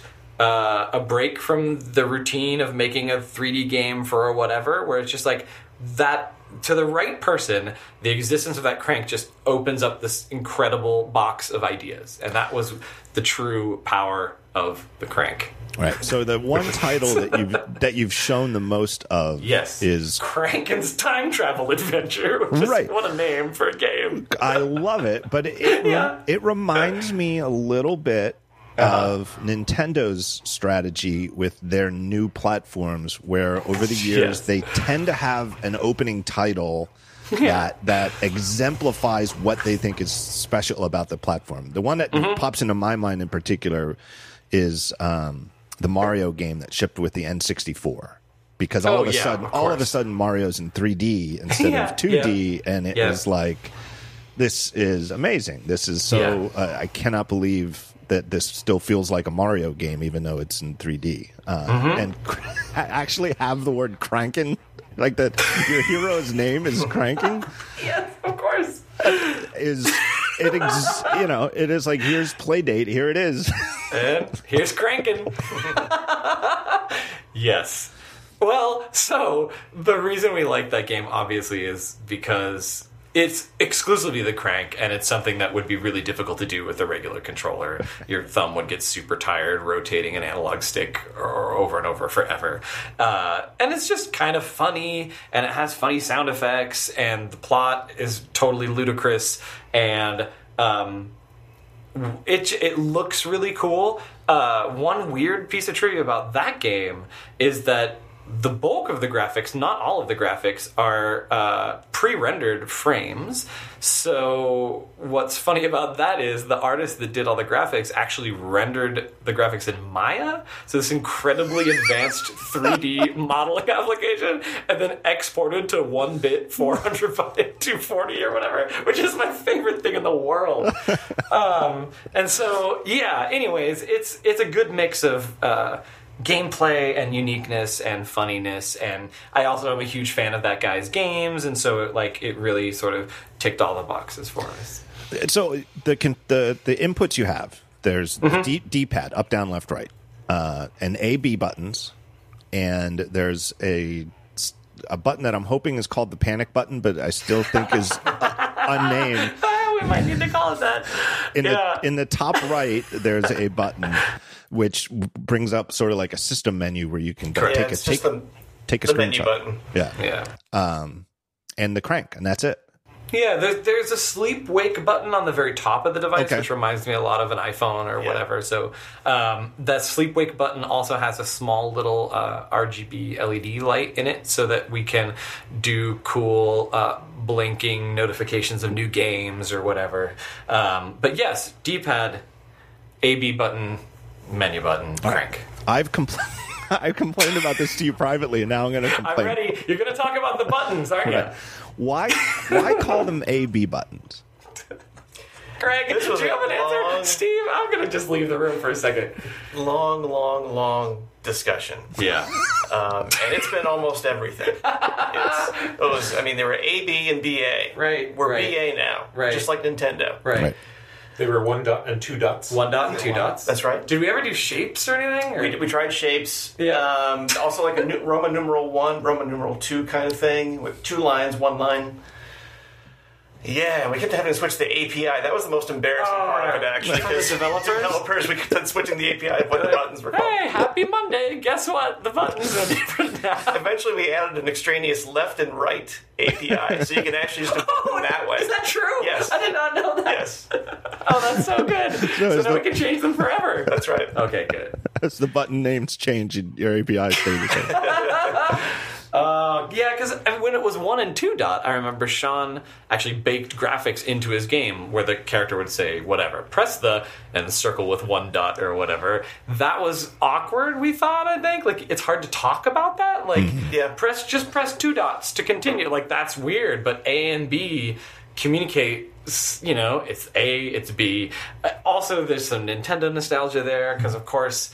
You know, that's the classic NES controller A B, actually BA, technically, right? B first, A second, which is also the secondary debate. Is it, yeah, like you said, is it A, B, or BA? and we chose huge, BA. huge. But yeah, John, it's, it was, it's a nightmare. Or at least you considered it. That's all I need to know is that you we considered it. definitely considered it. All right. My fear was that it was like, well, Nintendo has BA, so we'll have BA, and then that's Well, see, the, the button on the right is just kind of easier to push, and it's, it's the primary button Right. for doing stuff in the UI. That's true, that's and it just felt weird to have that be B. I think that's John, do you know that on the PlayStation, the OK and cancel buttons are different in the US and in Japan? No. Like at a system level. And if you localize your title into Japanese, you also have to swap out these buttons. And the, and the reason is because the X button in X in Japan is like Means no. means no, but circle, Circle in means Japan yes. means yes. We do check mark, but in Japan they do circle. And so that circle is on the right, yeah, and then X is the bottom. But in the US, that's instinctively backwards for what we're used to in controllers. Anyways, we're not the only company to face this We challenge. We actually had to localize that in, in Firewatch. Yeah, in Firewatch. That was I think we actually got dinged in CERT or whatever because we hadn't localized those buttons in Firewatch. And then a Japanese person was mad at us. All right. Yes. Uh, so I was looking at my Switch before we started recording the show, and I, I, I play it, but I'm I'm a simplistic player, and I tend to play super dumb games. Um, I I love that Playdate doesn't have all these buttons, right? So my Switch has. Let me think. I'm, if I'm recalling this right, they've got A B, then X Y. I don't know, but uh, why not Z? But then there's the shoulder buttons, which I guess are the Z, and there's four shoulder buttons. Even on the tiny little controller that is part of the colorful ones, if you use the Yep. little the, the ones that click into the switch itself. Yep.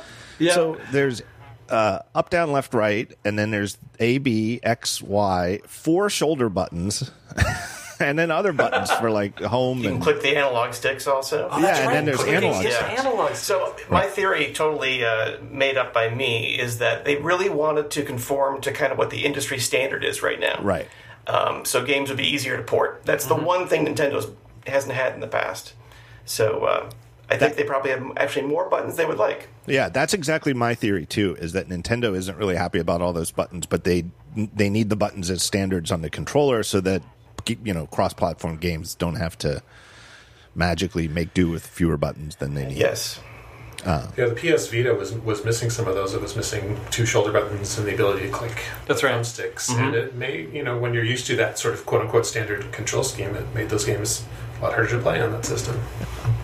I'm I'm too old and like my like the last system I really played a lot on was the N64 and I forget how many buttons that had but it had like a trigger button I think it had like two shoulder buttons and it had the four X Y A B uh, that my brain maxed out at that point like when I when I watch my son play and he's using all these shoulder buttons it is like I cannot believe that you can't play the piano or something useful instead of being able to use eight fingers at once on a controller. So here's a question for you: When you're using the crank, is uh, ergonomically can you still access the A B buttons?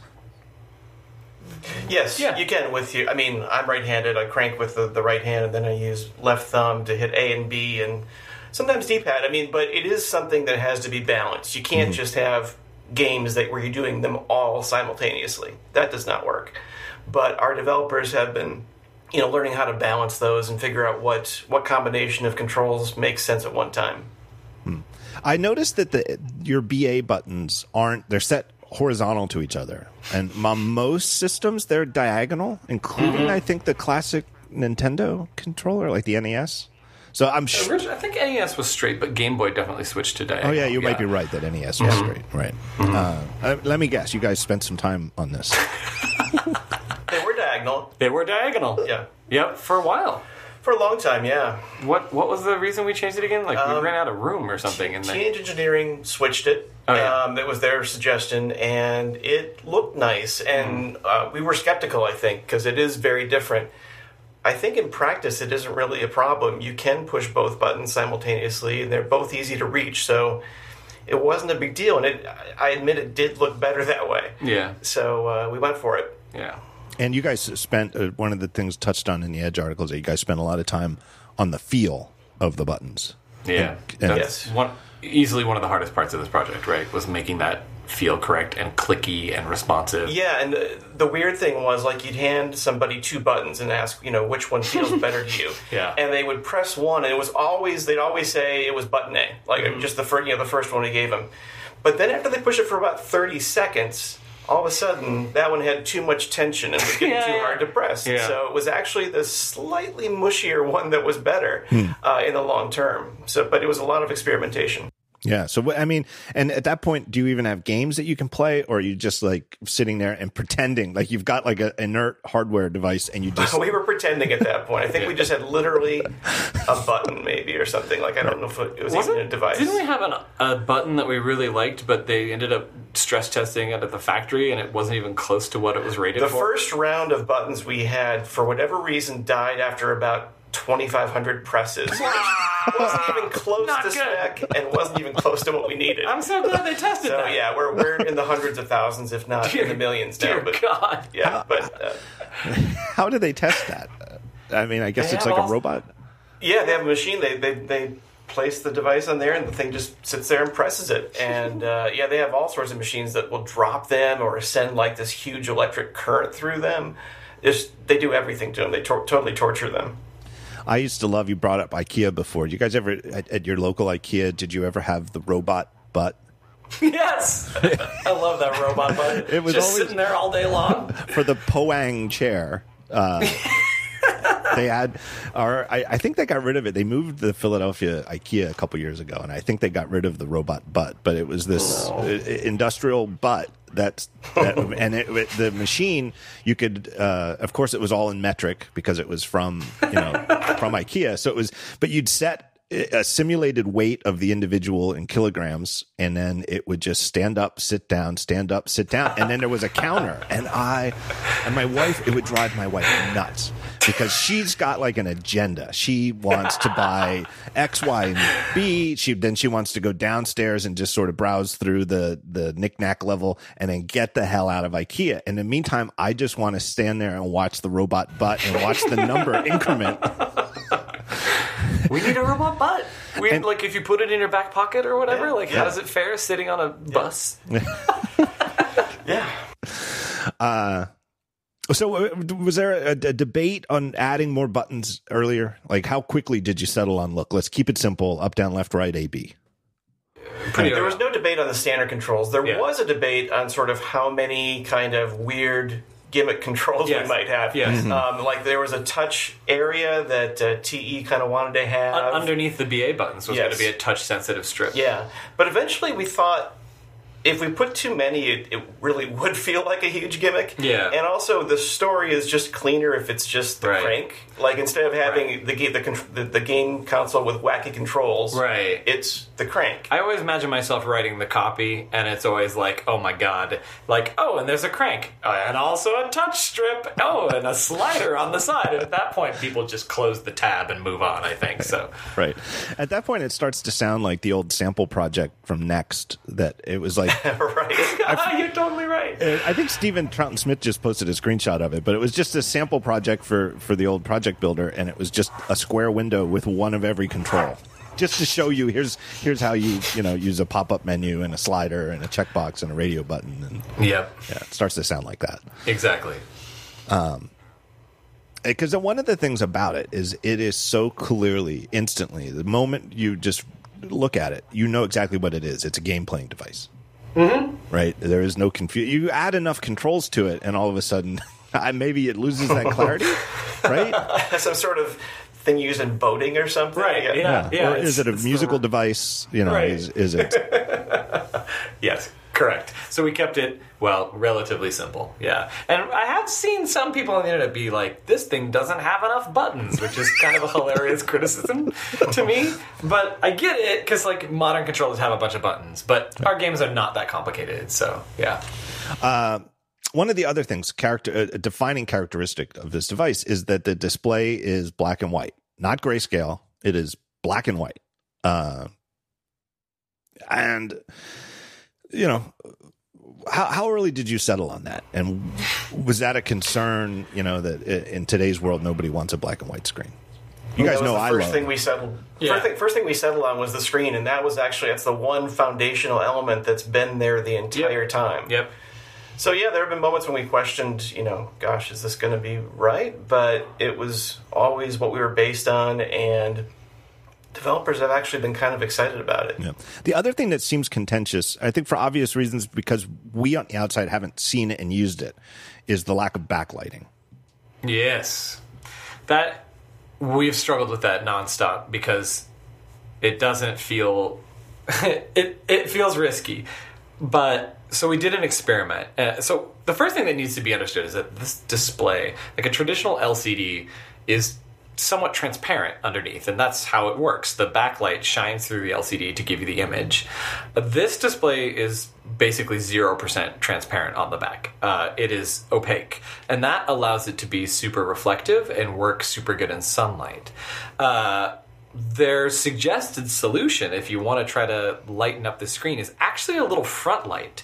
And it's like a thin piece of plastic that has, you wouldn't even be able to detect them, but ridges basically? Is Yeah, what's on like the left side? Right. hmm And the light hits this plastic sheet, and the ridges in the plastic direct the light towards you. Yeah. Um, or towards the screen, one of the two. Yeah. Uh, and we tried it, and it just did not look good. Uh, and not only did it not look good lit, but it actually made the screen look worse unlit. So it was kind of the best of worst. like, the worst of both worlds. Um, and so we just decided kind of to own it like that's just going to be a quirk of this system is that you'll need a little bit of light to play the screen. Uh, and uh, that's definitely going to bother people. And i just think we just have to kind of accept it. I don't know. It's like the whole world has consolidated on color displays, and you know, for obvious reasons. I mean, I always say like the biggest regret I have in my computer purchasing life is in 1991 when I went to college. Drexel uh, required freshmen to have a Macintosh or at least have access, quote unquote. So if you couldn't really afford to buy one, you, you could, you know, but you had to be, you had to say, I, I will go to the library or the computer center and use it. But we had classwork, like we had teachers who gave out like hypercard stacks and stuff. It was all, it was this, it was like we were living in, in an Apple commercial, really. Amazing. Um, but I made a terrible mistake. I, uh, there were three options. There was the, uh, I forget the third one, but it was I didn't want the third one because it was the cheapest. So my choice came down to an SE30 or the LC. And I picked the hmm. LC because it had a color display and I Oh, wanted sure. and I wanted to play games. Not realizing just how much faster an SE30 is and Sure. how gorgeous it really is. And we had Macs in my high school, but I didn't like them. I, I, I was like an Apple. I liked the Apple II GS. so I spent more of my time on the Apple II GS. Like the Mac was a curiosity to me. Uh, always regretted it. Regretted it ever since. It was a terrible decision, but I was just, I, but it was all because of the color display. I was like, I, I gotta have that color display. Uh, so I see it. That's the way the world's gone. I mean, even our Goofy Apple Watch has a really, really good color display. Um, even though there's a lot of trade offs that we all sort of collectively forget, like the fact that your Apple Watch doesn't stay on all the time. like I, I mean, which a big concern was, you know, we don't want the games to look like poor versions of iPhone games. Hmm. Like we want an experience that is distinctly different from that. And the black and white screen is part of that. know, there have to be. Uh, here, I'll try to toss one over to Steven. Uh, there have to there have to be a bunch of developer. like Bill Bill Atkinson level tricks for dithering and uh, all sorts of work that that Atkinson and the original Mac team did in the 80s with their black and white displays to to simulate grays and patterns and stuff like that. Like the, you guys have got to be using a bunch of cool stuff like that, right? Yeah, I mean, uh, it's it handles dithering really nicely. Um, I have a game that I've been working on with some folks here that uses, I think it's 32 or 33 uh, levels of, of dithering, and it's the, the screen is, is dense enough that you know it, it reads pretty well. I mean, you can still tell it's it's a dither pattern, but it looks you know like there's more going on on the screen than there really is. And uh, there was a someone did a prototype of like a software rendered 3D object rotating that was shaded, and that was pretty convincing that it wasn't just black and white. And in fact, Dave wrote a little uh, one bit video codec. Um, and he, he had a little clip of uh, Big Lebowski Big Lebowski, you got to use that as your test. and uh, it look it's really it reads really well considering Yeah. there is no color. The trick that Dave did, I think, is really reduce the re-dithering on portions of the screen that aren't changing, so you don't get that like constant dancing pixel distraction. So, yeah, remind me to show that to you sometime. It's pretty cool. Did did you guys? You guys are way more juiced into video games than I am, so you probably know. But there was a video game that came out like I'm going to say like a year ago, where you're you're like a pirate, and the whole game is Obra Dinn. Yeah, Obra Dinn. yeah, Yeah, that's the it. Return of the Obra Dinn. Yeah, Lucas Pope's game, and it it um definitely. Mean, he was very open about his dev process, and it was really fun to watch him try different dithering approaches and how to make this thing look right. And that thing just looks incredible to me. Yeah, and I think, but that what made me think of it was your thing about not re-dithering because my son was playing it and I just I was just captivated watching it. But I think that it, it like you said, like somehow he figured out a way to do it without the dancing pixels. You know, like uh-huh. even as you're like panning, it seems as though what was dithered stays dithered the same way, even though you know all of the pixels are moving because you're you're panning your vision Exactly. very convincing. I think that the potential, I, I think people might be underestimating the potential for how graphically rich a game on the on the Playdate screen could be. I think so too. And plus, you know, anyone anyone who's an artist or creative, you know, loves a good constraint. And um, you know, it's been said about Twitter a lot of times is you've got to really distill your thoughts to fit into you know the character limit. And it's kind of the same thing with getting rid of color and just going to black and white. You know, it's like how do I make something that reads well in that environment? And it kind of kind of pushes you a little bit. Like you have to really stop and think about it and maybe put a bit more effort into it than you you would if you could just kind of fall back on color. Uh, what's the battery story? What is our battery story? We haven't done our final test yet, right? Yeah, it's always in flux because occasionally we'll introduce a bug that just drains the battery in you know seven minutes. But is But- it a battery built in? Oh yes, yeah, it's a rechargeable battery built in, and we can't really say exactly how long it's going to be yet. It's going to be plenty long, we think, um, but we'll say more when we know. Yeah. Okay, I just wanted to make sure it wasn't like double A's or something like that. Or No, no. actually, the device is so. Be kind of cool. Yeah. The device Those is so- lantern batteries. yeah. I think it's so thin. I don't even know if it could use double A. Probably, I don't even know if Yeah, triple A's. no would. way. If it not, I don't think it would fit. It's a. v- It looks very thin. I mean, and it's one of those things that thinness often, e- even in a picture, it's hard to convey. You have to kind of pick it up to really appreciate it. Uh, but is is that how it feels in hand? Yeah. it's very thin. Yeah, actually, if you look at the uh, the Firewatch uh, Playdate, the one we embedded in that game, it's about two to three times as thick as this one because that's what we thought we were going to have to do at the time. True. That's true. Um, so that one's like an inch thick. So for the people who don't know that, so Firewatch is a game that you guys uh, co-produced. Is that the, maybe the best Yeah, way of sure. attributing your contribution with Campo Santo Indie Game Mm-hmm. Makers?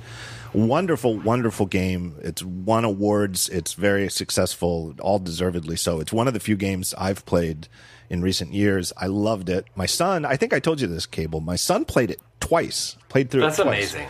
That's really and impressive. and you know, and I'm really blown away by by that because he's you know he's typically playing uh, you know Destiny or something like that with with a slightly different vibe than Firewatch. Um, but you guys put in one of the I forget where it was. Was it like in a another one of the watchtowers or? it was in a hideout of Yeah. A kid kind of a spoiler. Yeah, the spoilers. somewhere but in the game he there's- had some stuff, Yeah. and one of his things was what is it called? Broken or handheld game. Yeah. Like And uh, if you flip it over, there's actually like a PD logo on the back too. So we like went pretty far. But actually, that one was from when the buttons were diagonal. Ah. Yes, And so that's why the buttons are diagonal on that one. That's Do you know what yeah. though? Even if I would have really noticed it, if I would have actually, you know, even if he would have said uh, "play date" by Panic, I still wouldn't have thought. That's true. I would not have thought it was a teaser that you're actually going to make that device. I would just think that's a fun Easter egg. Like imagine if imagine if Panic made a little handheld video game like this. God, you're right. We were maybe more worried about it than we needed to Yeah, I would have. I I could have noticed it. It could have been like a big article on you know Mac Stories or something like that. And, I, and I would have. I wouldn't have even asked if it was real. I just would have thought, well, that's easy. You know, it's a lot easier to make a make a play date in in a video game than it is to make one in the real world. turns out, yeah, Uh, yeah, it's quite, quite a bit easier. You mentioned the thinness. One of the interesting things about that uh, and the D-pad, which we were talking about, it's very hard to make a good D-pad with a device that that's sh- that's that shallow. Um, I'll bet. and that's been one one of the challenges. Also, I think we've cracked it, but um, that took a few redesigns to get it get it working. Well, and that brings us right back to the opening of the show and the MacBook keyboards that you make these MacBooks inc- so much thinner, right? I mean, I still go in the Apple store uh, uh, and when I see the the little uh, 12 inch MacBook, the MacBook One port, the poor begotten, you know, forgotten to, I think they forgot to update it. but when I see it, I'm still blown away by how small it is. It- It's so tiny, and and I'm sure it's the same type of thing where really to make like you know like on a Sega Genesis or something, the controller has so much room for the D-pad to have depth, you know, Right. that just isn't possible on something like this. Mm-hmm. Were you, were you concerned as that maybe you guys were making it too thin? That was a that was a question. Yeah. Um, yeah, I, I think we're good. I mean, I think it looks great and feels great, but we T and TE was the one pushing for the the, the thinness, um, and it made things harder to do it that way. But but it worked out great. Um, it feels good and it looks kind of cool. It just, I mean, I can only judge by how it looks, obviously, but it, it certainly the thinness vastly contributes to the uncanny valley where this sort of seems a little retro, but it also seems incredibly modern. Like, because nothing old was that thin. like, literally, like I just said, like you had to put like nine volt batteries in there. Uh, what about the sound? Everybody, that from what I've, I was going to say heard, no pun intended. What I've heard, uh, it has surprisingly good sound. Yeah, I mean, the weird thing about it being modern is that you know, it's not like a chip can create four channels of sound or whatever. You know, we can play real sound. Uh, we're working on a synthesis engine in addition to being able to just play a wave file or whatever.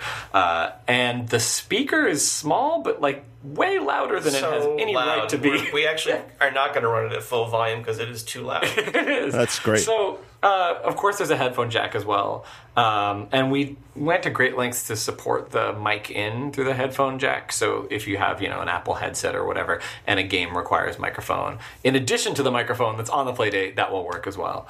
Uh, but yeah, it's it's it's surprisingly good sound. Where is the headphone jack? Bottom or top?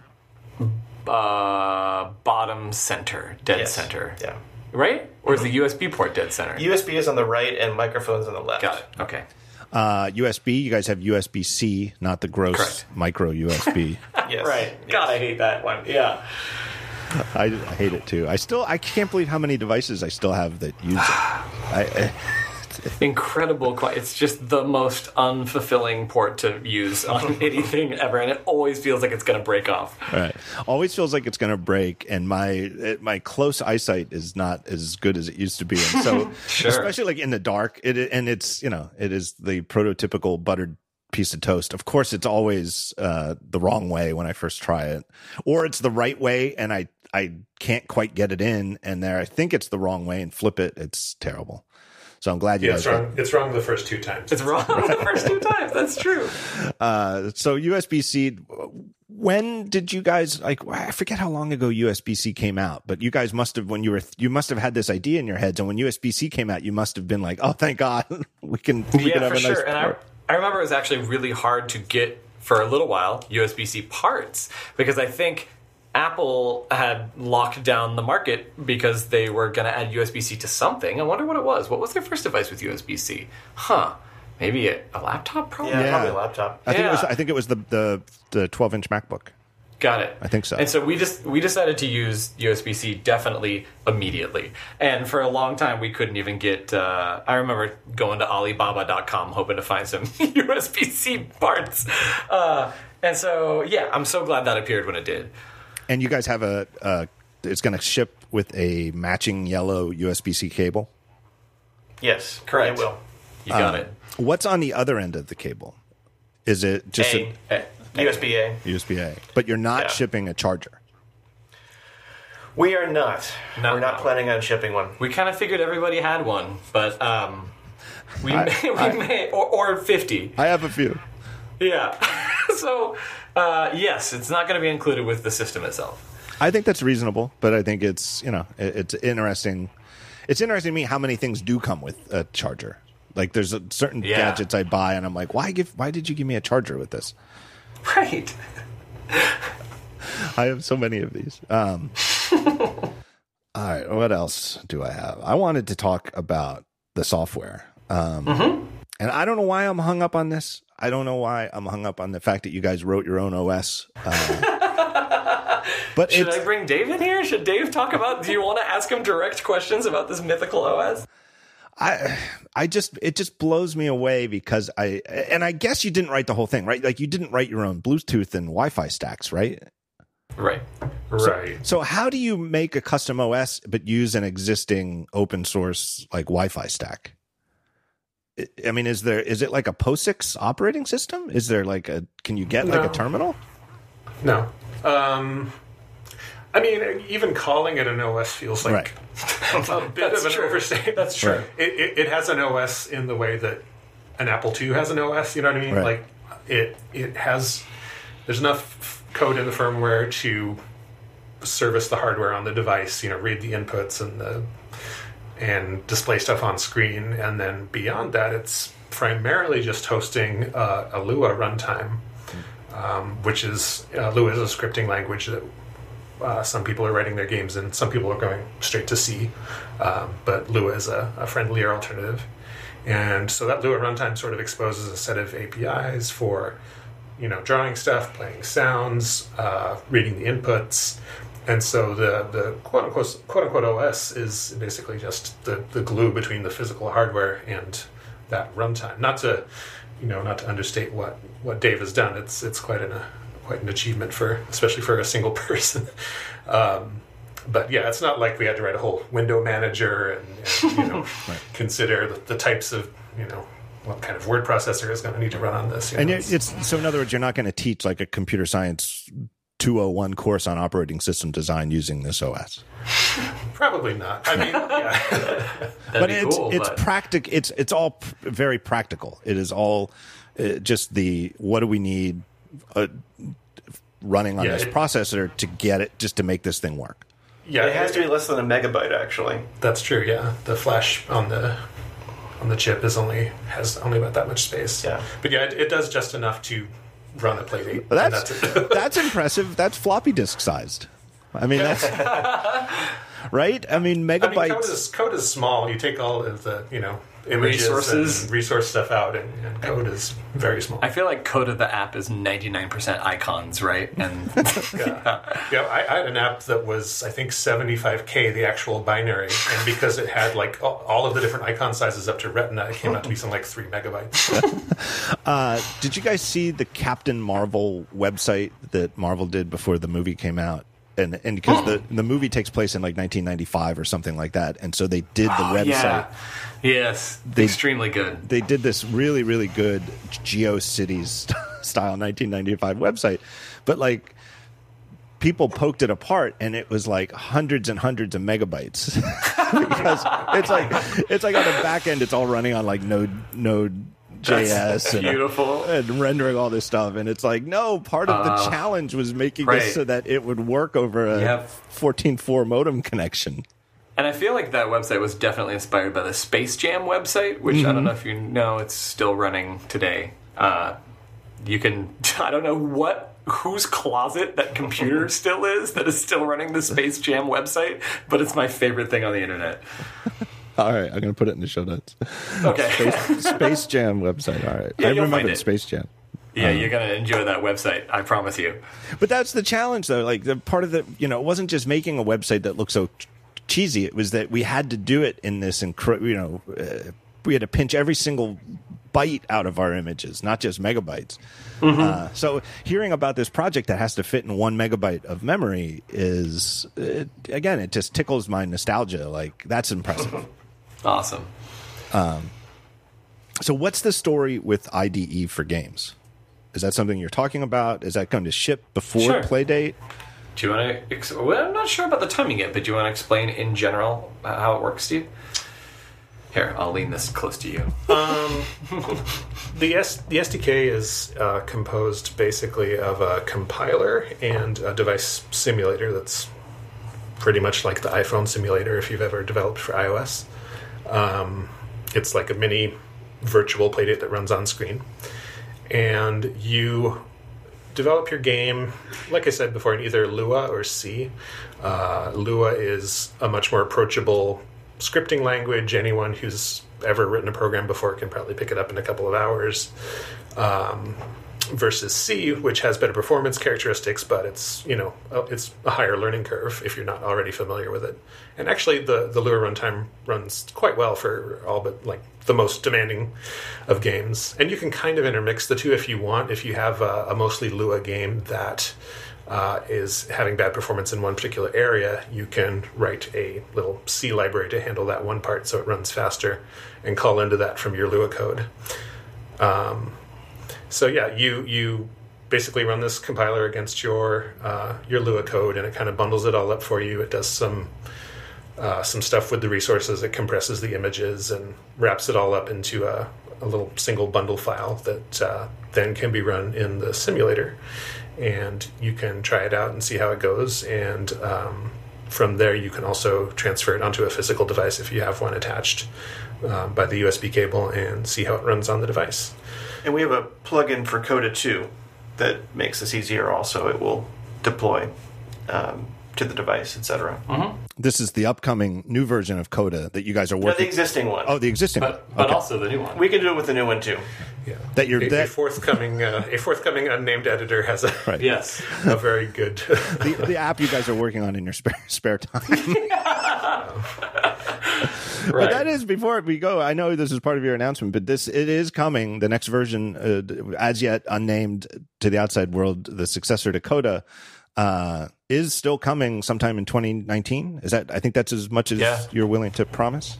Yep, for sure. It's we're closing in on it. I think it'll be a developer release kind of situation because we know that there's going to be a lot of feedback, and we want to make sure to shape the product to meet the needs of uh, today's web developers. Have- but, yep, have you- That's coming soon. Have you gotten any negative feedback from people who are not interested in Playdate, but are interested in Transmit Coda? And, and Oh, for sure. And Yeah, it's a classic running joke that's not really a joke. That no matter what we ever announce, ever, someone's mad that it's not another thing. And so it doesn't matter. This is the extreme version of that by far. And that's partially why the Panic blog post specifically is. But don't worry, we're working on the next. You know, we always have to be one step ahead of that because it just happens every single time. J- Jake Rodkin at Campo still jokes every time I tweet, but what about CandyBar 3 to this day? Yeah, except we actually made candy bars. Oh, did we make CandyBar 3? God damn it. Okay, CandyBar 4. I mean, yeah, it's it's easy to have that perception from outside that oh, you know they're a small company. They probably pulled all their engineering resources off of all their apps to put them to work on this Right. stupid game idea. Right, right, Now right. everything's languishing, but it's that's not quite really the case. Um, I would say that the, the apps have all been under steady development the whole time. I This agree has with been that. Going on on the side, so And we're actually better about that now than we've ever been. Everything is we've rolling. I definitely remember when it took a little while for Transmit 5 to come out, somebody be like, were- well, maybe if you weren't making that sign for your building, you could have made Transmit 5. And I'm like, I don't, we don't make signs. That's not, that was a different person. But I understand the sentiment, Yeah. which is just, I want that thing that I want, which is totally fine. And I'm guilty of it doing guilty of doing Of it too. course. You know, I could look at Apple and like, well, Of you- course. you're putting all your work on this watch or whatever, and Yeah. you're working on Macs. No, my- it's like a, you know what? How many thousands of people work at that company? They're not all working on. Yeah. My favorite same are the people who think that their foray into original TV content is just is detracting from like the Mac If Tim Cook wasn't directing Right. the premiere episode of the new oh. Jim Henson project or whatever, yeah, like exactly. I, I totally get and again it'd be a whole episode unto itself. I get the idea that you can make a very strong argument that maybe apple shouldn't be worried about original content period. They should just make the tv platform and let other people fill it with their netflix and hulu and hbo i get that. But i the idea that the people who apple has hired to make these shows are, were like taken off like you know the, the They're probably IO not Cocoa engineers. Yeah. God. But imagine if they were. Imagine that's programming I want to see. right uh, He's Steven, like the gaffer. Are the- Yeah, are the drawing APIs higher level like Sprite Kit or something like that, or is it more like direct drawing to like a screen buffer? Um, it's it's kind of comparable to like QuickDraw. Um, so you get you drawing primitives. You know you can you know circles, lines, rectangles, uh, polygons, and you can those can be outlines or filled with uh, a pattern. Um, we and of course you can blend images onto the screen, and we do have a built-in library for uh, managing sprites. Uh, that's kind of you know just provides the basics, and if you want something more complex than that, you can of course write your own. And we support some things like tile maps built in, and yeah, fonts. Fonts. Oh, tell me about the fonts. They're pretty basic. um, yeah, just imagine a very small uh, image containing all of the characters from your font, and then like a little sidecar text file that explains here's the spacing of the letters in the image. So, but are they all they're all bitmap fonts? You're not doing like rendering of TrueType on the fly or something like that. no, none of that. So it's None like of that. classic black and white display bitmap fonts. Yep. We do have things like kerning pairs, which is nice. That's a plus. yeah. All right, Eric, let me take one last break. I thank our third and final sponsor, and then we'll wrap up. I know I've taken up a lot of your time, and this is great, but I still have some more questions. Um, but our third sponsor, our old friends at Squarespace. Look, you need a website. Squarespace is where you go. They've got it all built in, and they've got something new. They've got a brand new iOS app. So when you're on your desktop, you're on your Mac, you're on your Windows machine, whatever you're using, you go to Squarespace, you build your website right there in the browser in your Squarespace account. Um, what about when you're on on the go? If you want to make some changes, you're on your phone, you're on your iPad. Their new iPad app is amazing. It is a very, very good app. Really, really great and kind of makes up for the way that there's, you know, like with a mouse on a on a desktop in a browser, it's a lot more of a design capable experience than you are poking around with your big fat finger. With an iOS app that is built for touch from the ground up, it's really, really great. Really something to check out if you've looked at Squarespace anytime recently, but have been maybe maybe you're more of an iPad uh, person for work and you were frustrated by that. Check out their app in the App Store. It is truly great. Uh, can't recommend it highly enough. And it's something new from Squarespace. They're moving forward. They're still doing great stuff. Um, and again, just a quick reminder everything you need to do for your website from registering domain names to hosting a blog, hosting a podcast, updating it, creating a store where you take actual credit cards and sell stuff. You can do it all in Squarespace. It truly is an all in one platform for the web. You get a free trial by going to squarespace.com slash talk show.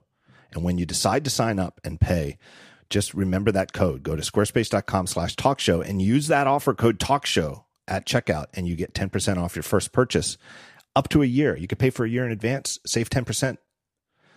Uh, so my thanks to Squarespace for their continuing support of this podcast. Um, anything that I is there anything about it that you guys haven't talked about that that that you you know like maybe I wouldn't think to ask? Boy, that we can talk about yet? Maybe not. What do you think? I mean, there's the season of gaming we haven't really touched on. Yeah, there we go. that That's concept. when did when did you come up on that? That's a great and it truly a differentiator. I mean, that's I've never heard of anything like that. So the basic idea for anybody who's not paying attention, you buy your play date for $149. I guess you get some kind of an account or something, you know, with mm-hmm. and, Yeah. and then every Monday for 12 weeks you get a new game. It just shows up and your your little LED light blinks to let you know that there's a happy little surprise there on the play date. I mean, that came that came from the uh, Game and Watch days. We were thinking about having the, the device transform into a new game every week. That's true, but how did we then take it to season of games? I feel like we were also subconsciously inspired by your uh, Match Cut Movie Club, which uh, uh, uh, Neven and Greg have an occasional uh, party movie showing where you go to the movie, but you have no idea what's going to be screened. They, you can tell it better than I can. They, they give you a couple hints, right? That's yeah, but that's the story, and we wanted to. It was really. This didn't start as a season per se. It started as surprises. How do we surprise people with this thing over and over again as they're as they're using it? And eventually, we we couldn't figure out how to describe it, but eventually we settled on a TV season being the right metaphor, and so that's how we came to that point. Uh, and you're, you know, it, it, let's not get ahead of ourselves, right? You still have to ship, and you know, that's a lot. Yes. Yeah, very true. But you've hinted, you know, like what what is the future? Like, let's just say, okay, it ships and it works, and people are happy, and the games are actually delivered on Monday, right on schedule. Uh, you get to the end and you've got all 12 games. I mean, number one, yeah, I know you guys were tinkering with the idea that like every Monday the, the last game would be replaced by the new game. Absolutely, yeah. The device would completely become the new game, Right, and so that was it. People are staying up all night on Sundays Right. Yeah, that would be a little intense. But you've you've backed away from that. So what you know, and, and if you buy it, if you, if you get yours a month late, you, you'll already have like the first four games or something like that, right? It's an option, I think. Um, we- we're still debating it, but it may be an option where you get to start your season late, or you can start in pro- you know start it in progress. What about after that, though? I mean, obviously, there's the potential for this to be an indie platform. You're you're already talking. I mean, you've said there's going to be an SDK, you know, and support in Coda, so other people can start making games. What what happens with those games? Like, will people just sideload them? Is are you are you going to make an app store? This is definitely something we're figuring out right now. Uh, we've talked about all sorts of options. Side loading, we want to always be an option, but it's very possible that in the ultimate of cosmic ironies, we might find ourselves making an app store. That's so great. I do. uh, there's a lot of questions about that. Um, so I think we're going to really just take a look at how many people are interested, which so far is an overwhelming number of people, and what's the best way to, for us to get the games on there. But that's later. Yeah. Yeah. I mean, It- I think we'd love nothing more than to see like a thriving, you know, homebrew community of, of developers who are able to put things out there and you know get paid. as well. Uh, one of the great ironies to me of the modern world is that there's more adherence to, for lack of a better term, a human interface guidelines on like the major platforms. Like we, you were just talking about how on PlayStation, the there's buttons for you know OK and cancel, and they're different in Japan and the US, and they won't let you ship if you don't obey. But there's all sorts of other conventions that that the console makers make game makers apply so that there's consistency through the games. Do you guys have like the equivalent, like the the play date? Do you have like a play date human interface guidelines? Dear God, we're gonna have to write that, aren't we? Yeah, we it's been floating around as an idea of something we need to do, but we haven't quite gotten there yet. You've got time. Um, I want to talk a little bit about the website. Number one, the domain name, play.date. When Yeah, when, did- when did you come up with the name Playdate, and when did you figure out that there is a dot .date top level domain? The name was very early on. It was one of the first things that we that really stuck with the project. And playdate.com was of course unavailable. Uh, it's some sort of intense blog. And so uh, gosh, I don't know. I must have just every now and then I would load up Uniregistry, which is who we use for a lot of our domain name stuff, and just type the word Playdate in again and see what kind of possibilities. We had Playdate.systems at one point and all sorts of ideas, but Play.date was always there, but was uh, pretty expensive. And then eventually we just bit the bullet and decided that that would be the best possible home for our website. Uh, and it is a wonderful website. You guys are. I, I often criticize the modern web, and and I've said it, it, there's a part of me that wishes that browsers had never even supported JavaScript, but that I wish it was still just a document viewer for text and images and video and you know, mul- you know, just put your multimedia up there and have no interactive element to it because it's all being abused, right? It's but so much of the JavaScript that your individual devices are running is not for the stuff you want to see. It's all this ad tech. Uh, but then I see something, I, I see something like the Playdate website, and I think this is why they, this is why browser makers in the W3C spent so much time making something like this possible. Like this, mm-hmm. this 3D model is so great. I'm playing with it right now. It's so a while ago. Actually, it was for the Transmit Five webpage when we were thinking, "Gosh, what can we do that's interesting?" And I it dawned on me that WebGL is just sorely underutilized and we have an icon artist that knows how to do 3D and we and you know the transmit truck icon is a 3D model so it seemed like something we could take advantage of and so I think I literally googled like good WebGL people or whatever and found uh, these two guys in France that run a little consultants shop called Little Workshop. And so they did the rotating transmit truck, which was super exciting for us because it's going to be sharper and crisper than any rendered movie is ever going to be. Plus, we can do clever things like as you scroll the Transmit 5 webpage, we very gently shift the perspective of the truck to match how far you've scrolled, which, if we were rendering that, pre rendering that, would be enormous. So that tradition just continued with this. It just seemed like, man, if we're going to have this device on this page, we might as well make it a 3D model. It's so nice. And it Thank you. But it really gives you a sense of the device. It's both. It, it, I'm sure it's a ton of work, and you know, it makes my old MacBook Pro cry. Sorry. But it's a lot more fun on um, on uh, iPad because it's more fun to use your actual fingers. And then the other thing you guys have is on the media page. You go to Playdate slash media. If you scroll down on an iPhone or an iPad, you've got links to ARKit models. That's correct. We at the very last second we realized we already have a 3D model, so maybe we can do. I think they technically call it ARKit Quick Look, um, which is the ability to view a model and see the model in AR in your own space on an iPhone or iPad by just linking to the to the model itself. It was it couldn't have been easier to do. So that's a pretty cool thing that Apple made. Uh, it, again, is it useful? Uh, I don't know. I Yeah. mean, but, but I think it's a fun way to sort of get a sense of the size of the thing. You know, I tweeted Mm-hmm. a picture of it next to my iPhone, and uh, it, a, it looks super realistic and Yeah, that was impressive. totally fooled Mm-hmm. some people. Uh, I felt bad about.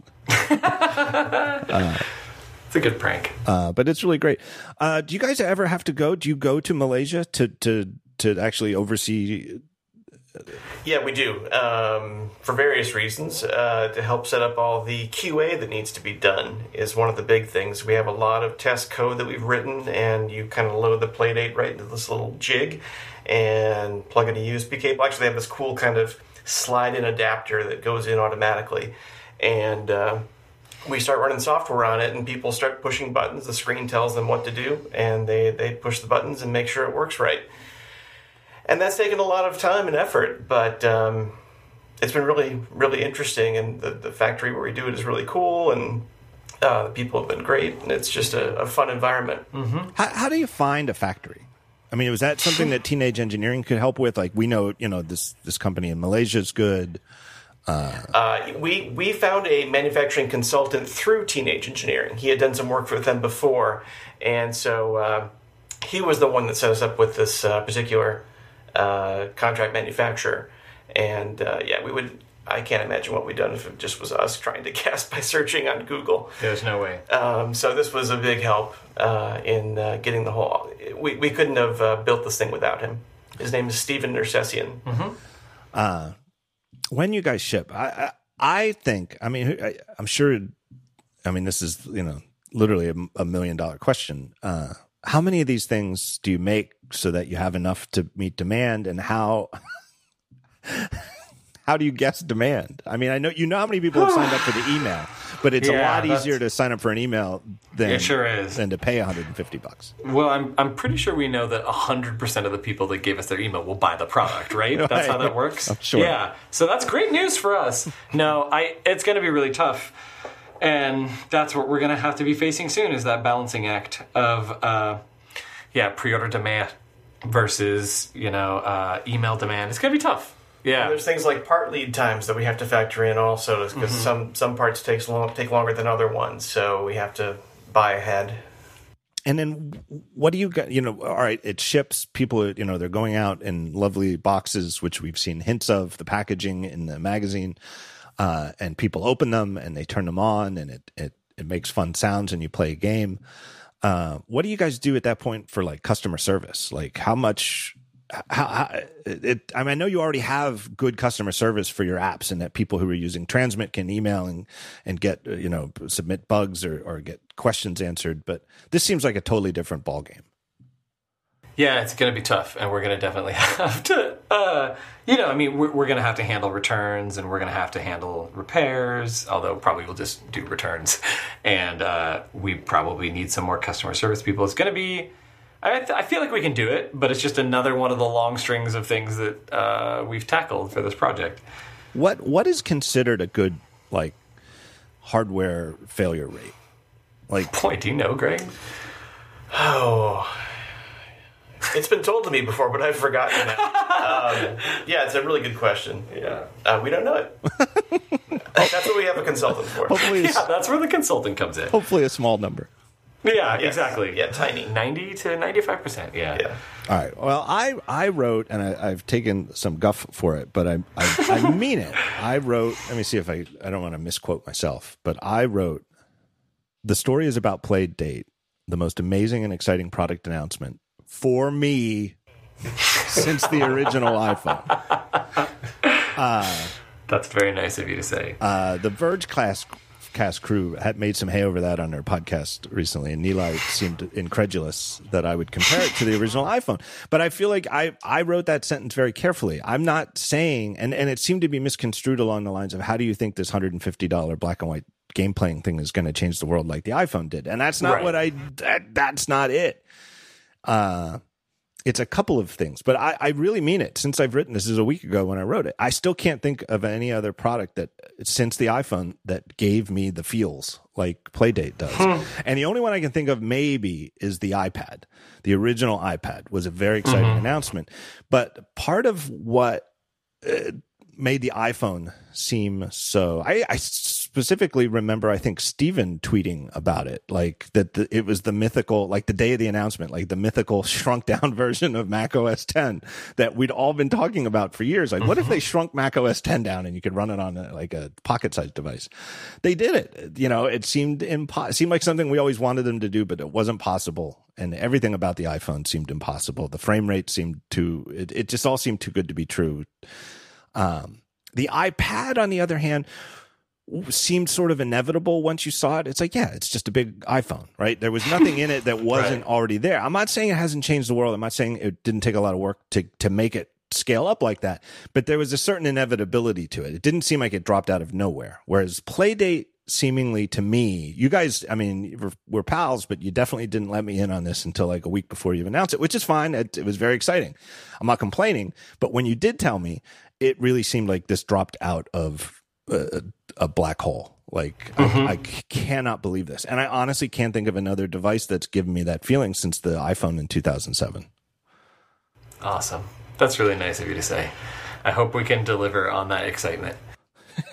but really, the part of that sentence that people seem to be missing is the, Why are you laughing, Steve? Did that seem too soft? No, no, yeah.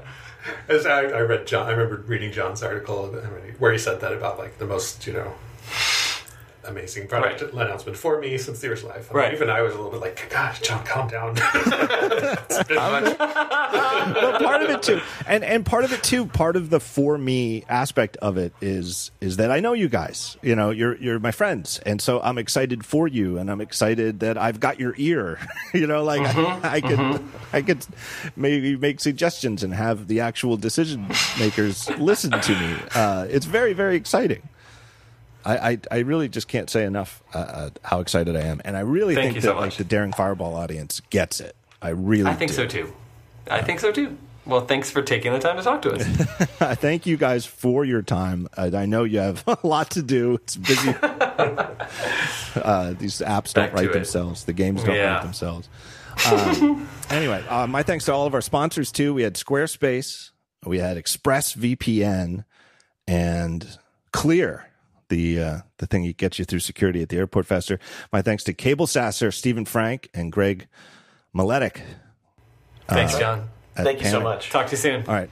I'll be standing by the door waiting for my, my Playdate prototype to show up. We'll get back to work.